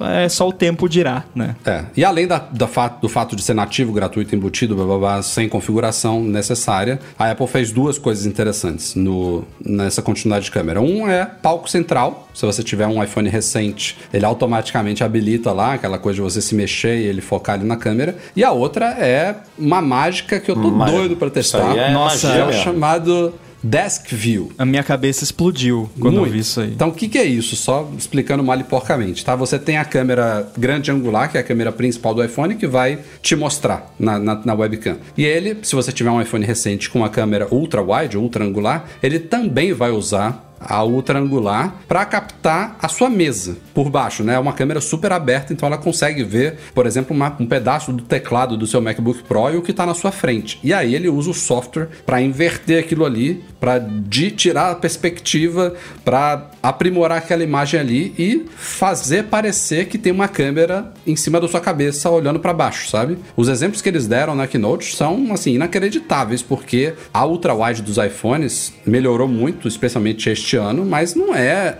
ela não tem uma qualidade. Assim, eu, eu olho aquilo ali e eu não consigo acreditar, sabe? Que, que o software consegue fazer daquele, daquele jeito. Por isso Tem é a um- questão da iluminação que é muito importante. é, isso aí faz né? muita diferença, É. né? Uma boa iluminação. É, a imagem de divulgação da câmera do estúdio display, por exemplo, não é, É. a imagem de divu- do- da câmera do estúdio display que a gente tem, né? É o tipo de recurso que, pô, você vê, é a, é a cara da Apple, sabe? Fazer algo assim. Pô, eu achei animal. E vai ter o doido. suportezinho MagSafe lá pra você vai que colocar. é a minha Nem- dúvida, cara. O, vai Craig vender usou água. um branquinho. Eu acho que aquilo ali vai ser da Apple. ser da Apple. Porque apareceu rapidamente um pretinho que eu acho que é da Belkin. Sim. Então, é, eu acho que não foi nem publicado isso, mas eu acho que eu posso falar aqui, mas a gente tava, eu tava ajudando o pessoal do 9 to 5 ontem a analisar isso. Eles viram um tal de Magic Mount lá no, no iOS, alguma coisa assim. Eu acho que Então, aquele branquinho é isso daí. É, não sei se ser vai um- se chamar Magic Você que a talvez seja vai um um nome negócio interno. desse? Óbvio que vai, né? Ah, é óbvio que vai. Claro Não, e, vai e o fato de usar o MagSafe e tal. ali foi, foi, foi bacana, né? Vai ter um Muito Magic simples. Mount com uma, com uma ring light embutida. É, é, nossa, você imagina. A Apple só botou o, o, o- a Belkin ali pra, de novo, não ter um problema. Pra falar, ó, já temos uma outra concorrente aqui que vai lançar negócio e, obviamente, isso aqui, quem Não, cara, quiser. mas imagina o tanto de empresas da China, dos Estados Unidos, de onde, que assim que a- o Craig ainda estava falando, os caras já Não, vai ter correram, o que cara. vai ter de capinha com um negocinho que você só levanta uma, assim e vai uma botar. merda mais um dessa gera MFI. milhões e milhões e milhões e milhões, cara. Nossa. É mais um MFI também, né? Que provavelmente a Apple vai ter isso lá no MFI pra galera fazer Agora- bonitinho. Não, não rola um medinho de estragar ali a tela do Mac, não apoiando no, no telefone ali. Eu Tem que ser pensei uma parada. Pô, é- esse é o tipo de coisa que você não economiza. Um outro telefone, você tentar botar ali, ele. blá, blá, blá, blá, Caio, o Não, é o segundo tipo de coisa estragar com a tela. qual você não economiza. Você tem que comprar uma parada de qualidade pra não acontecer isso, né? É. Porque dá um, sei lá, ele tem que de alguma forma dobrar ali um pouquinho pra tela pra abraçar, né? E aí, pô, será que esse negócio não vai machucar um pouco? Porque não é leve. Você tem um iPhone 13 Pro Max. O negócio é Nossa. pesadinho. Aí tu vai botar ali na tela um negócio, sei lá, eu, me deu É. um. Adorei. Quando eu vi, eu falei, incrível, já tinha que ter feito, mas na hora que eu vi a solução, eu falei, eita, isso aqui acho que vai dar um É. calafrio aqui em algumas pessoas. Tem mais uma coisa que eu queria falar rapidamente aqui, não dá pra gente falar de tudo, já o podcast já tá super longo, mas preferências do sistema is no more, né? Ajustes do sistema agora no macOS, trazendo um visual já também, já teve até conceito, aliás, o conceito que a gente publicou é melhor do que o da Apple, viu? Diga-se de passagem, a gente publicou algumas semanas, acho que foi do Basic Apple Guy, se eu não me engano. Mas Ah, eles estão cara é bom, trazendo... né? O Basic Apple Guy ele faz uns negócios bonitinhos. É, ficou bem bonitinho dele. Mas é o conceito de de organização mais similar aos ajustes do iOS para as antigas preferências do sistema, que vão ser agora ajustes também no macOS. Tem, temos que usar para ver, e eu acho que é mais uma coisa que vai ser bem polida nas próximas betas. Ainda tá um pouco esquisito ali, algumas telinhas que eu vi ali do. Mas eu acho que vai organizar mais, né? Porque hoje o preferência do sistema ele É. virou um. Eu acho que merecia. Porra, mesmo. virou um quebra-cabeça, né? O negócio ali. Eu Merecia. tava com medo quando começaram os rumores disso, porque eu consigo me achar nas preferências do sistema do Mac, diferente do iOS e do iPad, que mesmo usando a busca, mesmo eu escrevendo exatamente o nome do toggle que eu quero mexer lá, Pô, eu se nunca for acho. acessibilidade, então tu não acha nada. Acessibilidade nu- é terrível. nunca acho acessibilidade, eles jogam tudo que. É, tudo que vai sair de acessibilidade depois, sabe? Quando eles acharam um lugar melhor, eles jogam lá dentro. exato. Então eu fiquei com medo, mas eu mexi aqui já e, e fiquei aliviado, assim, tá ok, tá. Eu ainda consigo me achar, né? Tem uns bugzinhos ali, umas coisas que Mas eu- pensa também na- a- galera faz, o- de novo, né? Faz um- uma choradeira por causa de bug nas preferências do sistema do Beta 1, gente. É o Beta 1, calma, né? Manda o feedback. É pra isso que você tá usando o Beta, né? Não é pra ficar reclamando no Twitter. né? Então, assim, tem, tá, tem uns bugzinhos lá e tal, mas tá funcionando. E o macOS Ventura está cortando também suporte a alguns devices. Entre eles, talvez o mais emblemático é o Mac Pro lixeirinha, né, de 2013. Morreu. Mac Morreu. Pro só a partir de 2019 e, via de regra, pelo que eu me lembro, a partir de 2017, né? Os outros Macs é mais fácil de entender. Assim, a partir de 2017, tudo vai rodar o macOS Ventura, que deve chegar lá para outubro também. Setembro, outubro. Beleza?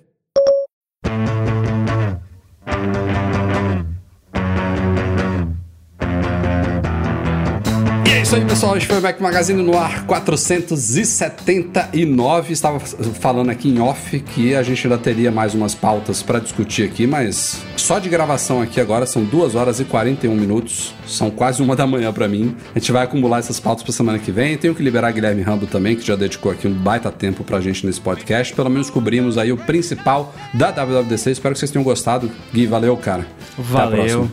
Valeu, muito obrigado. Quem quiser pode me seguir lá no Twitter, arroba underline inside. E fica ligado que a gente vai lançar os podcasts da Gigahertz muito em breve. Semana que vem temos novidades sobre isso. E vai ter uma galera lá que vocês já conhecem. Ter bastante coisa legal pra curtir por lá. Arroba E Gigahertz. o, o AirBuddy também. Também, pode comprar lá, airbuddy.app. Valeu, Edu. Valeu. Até. Até semana que vem. Descansa aí, vai dormir. O nosso podcast é um oferecimento dos patrões Platinum Fix Tech, a melhor assistência técnica especializada em placa lógica de Max. E caiu a solução completa para consertar, proteger, comprar ou vender o seu produto Apple. E Heytech Fibra, internet de qualidade. Um grande obrigado a todos que apoiam o Mac Magazine no Patreon e no Catarse, especialmente nossos patrões Ouro, Alain Ribeiro Leitão, Alexandre Patrício, Arnaldo Dias, Arthur Duran, Bruno Bezerra, Cristiano Belo Gamba, Derson Lopes, Enio Feitosa, Fábio Gonçalves, Fernando Brum, Fernando Feg, Francisco Marchetti, Gustavo Assis Rocha, Henrique Félix, Henrique Veloso, José Carlos de Jesus, Luciano Flair, Nelson Barbosa Tavares, Pedro Colbatini, Rafael Dorceles, Rafael Mantovani, Ricardo Kister, Romário Henrique, Sérgio Bergamini, Thiago Demiciano e Wendel Bellarmino. Obrigado, Eduardo Garcia. Desculpa pelo podcast longo. Valeu pela sua edição. Obrigado a todos pela audiência pela companhia. A gente se vê semana que vem com muito mais. Um abraço. Tchau, tchau.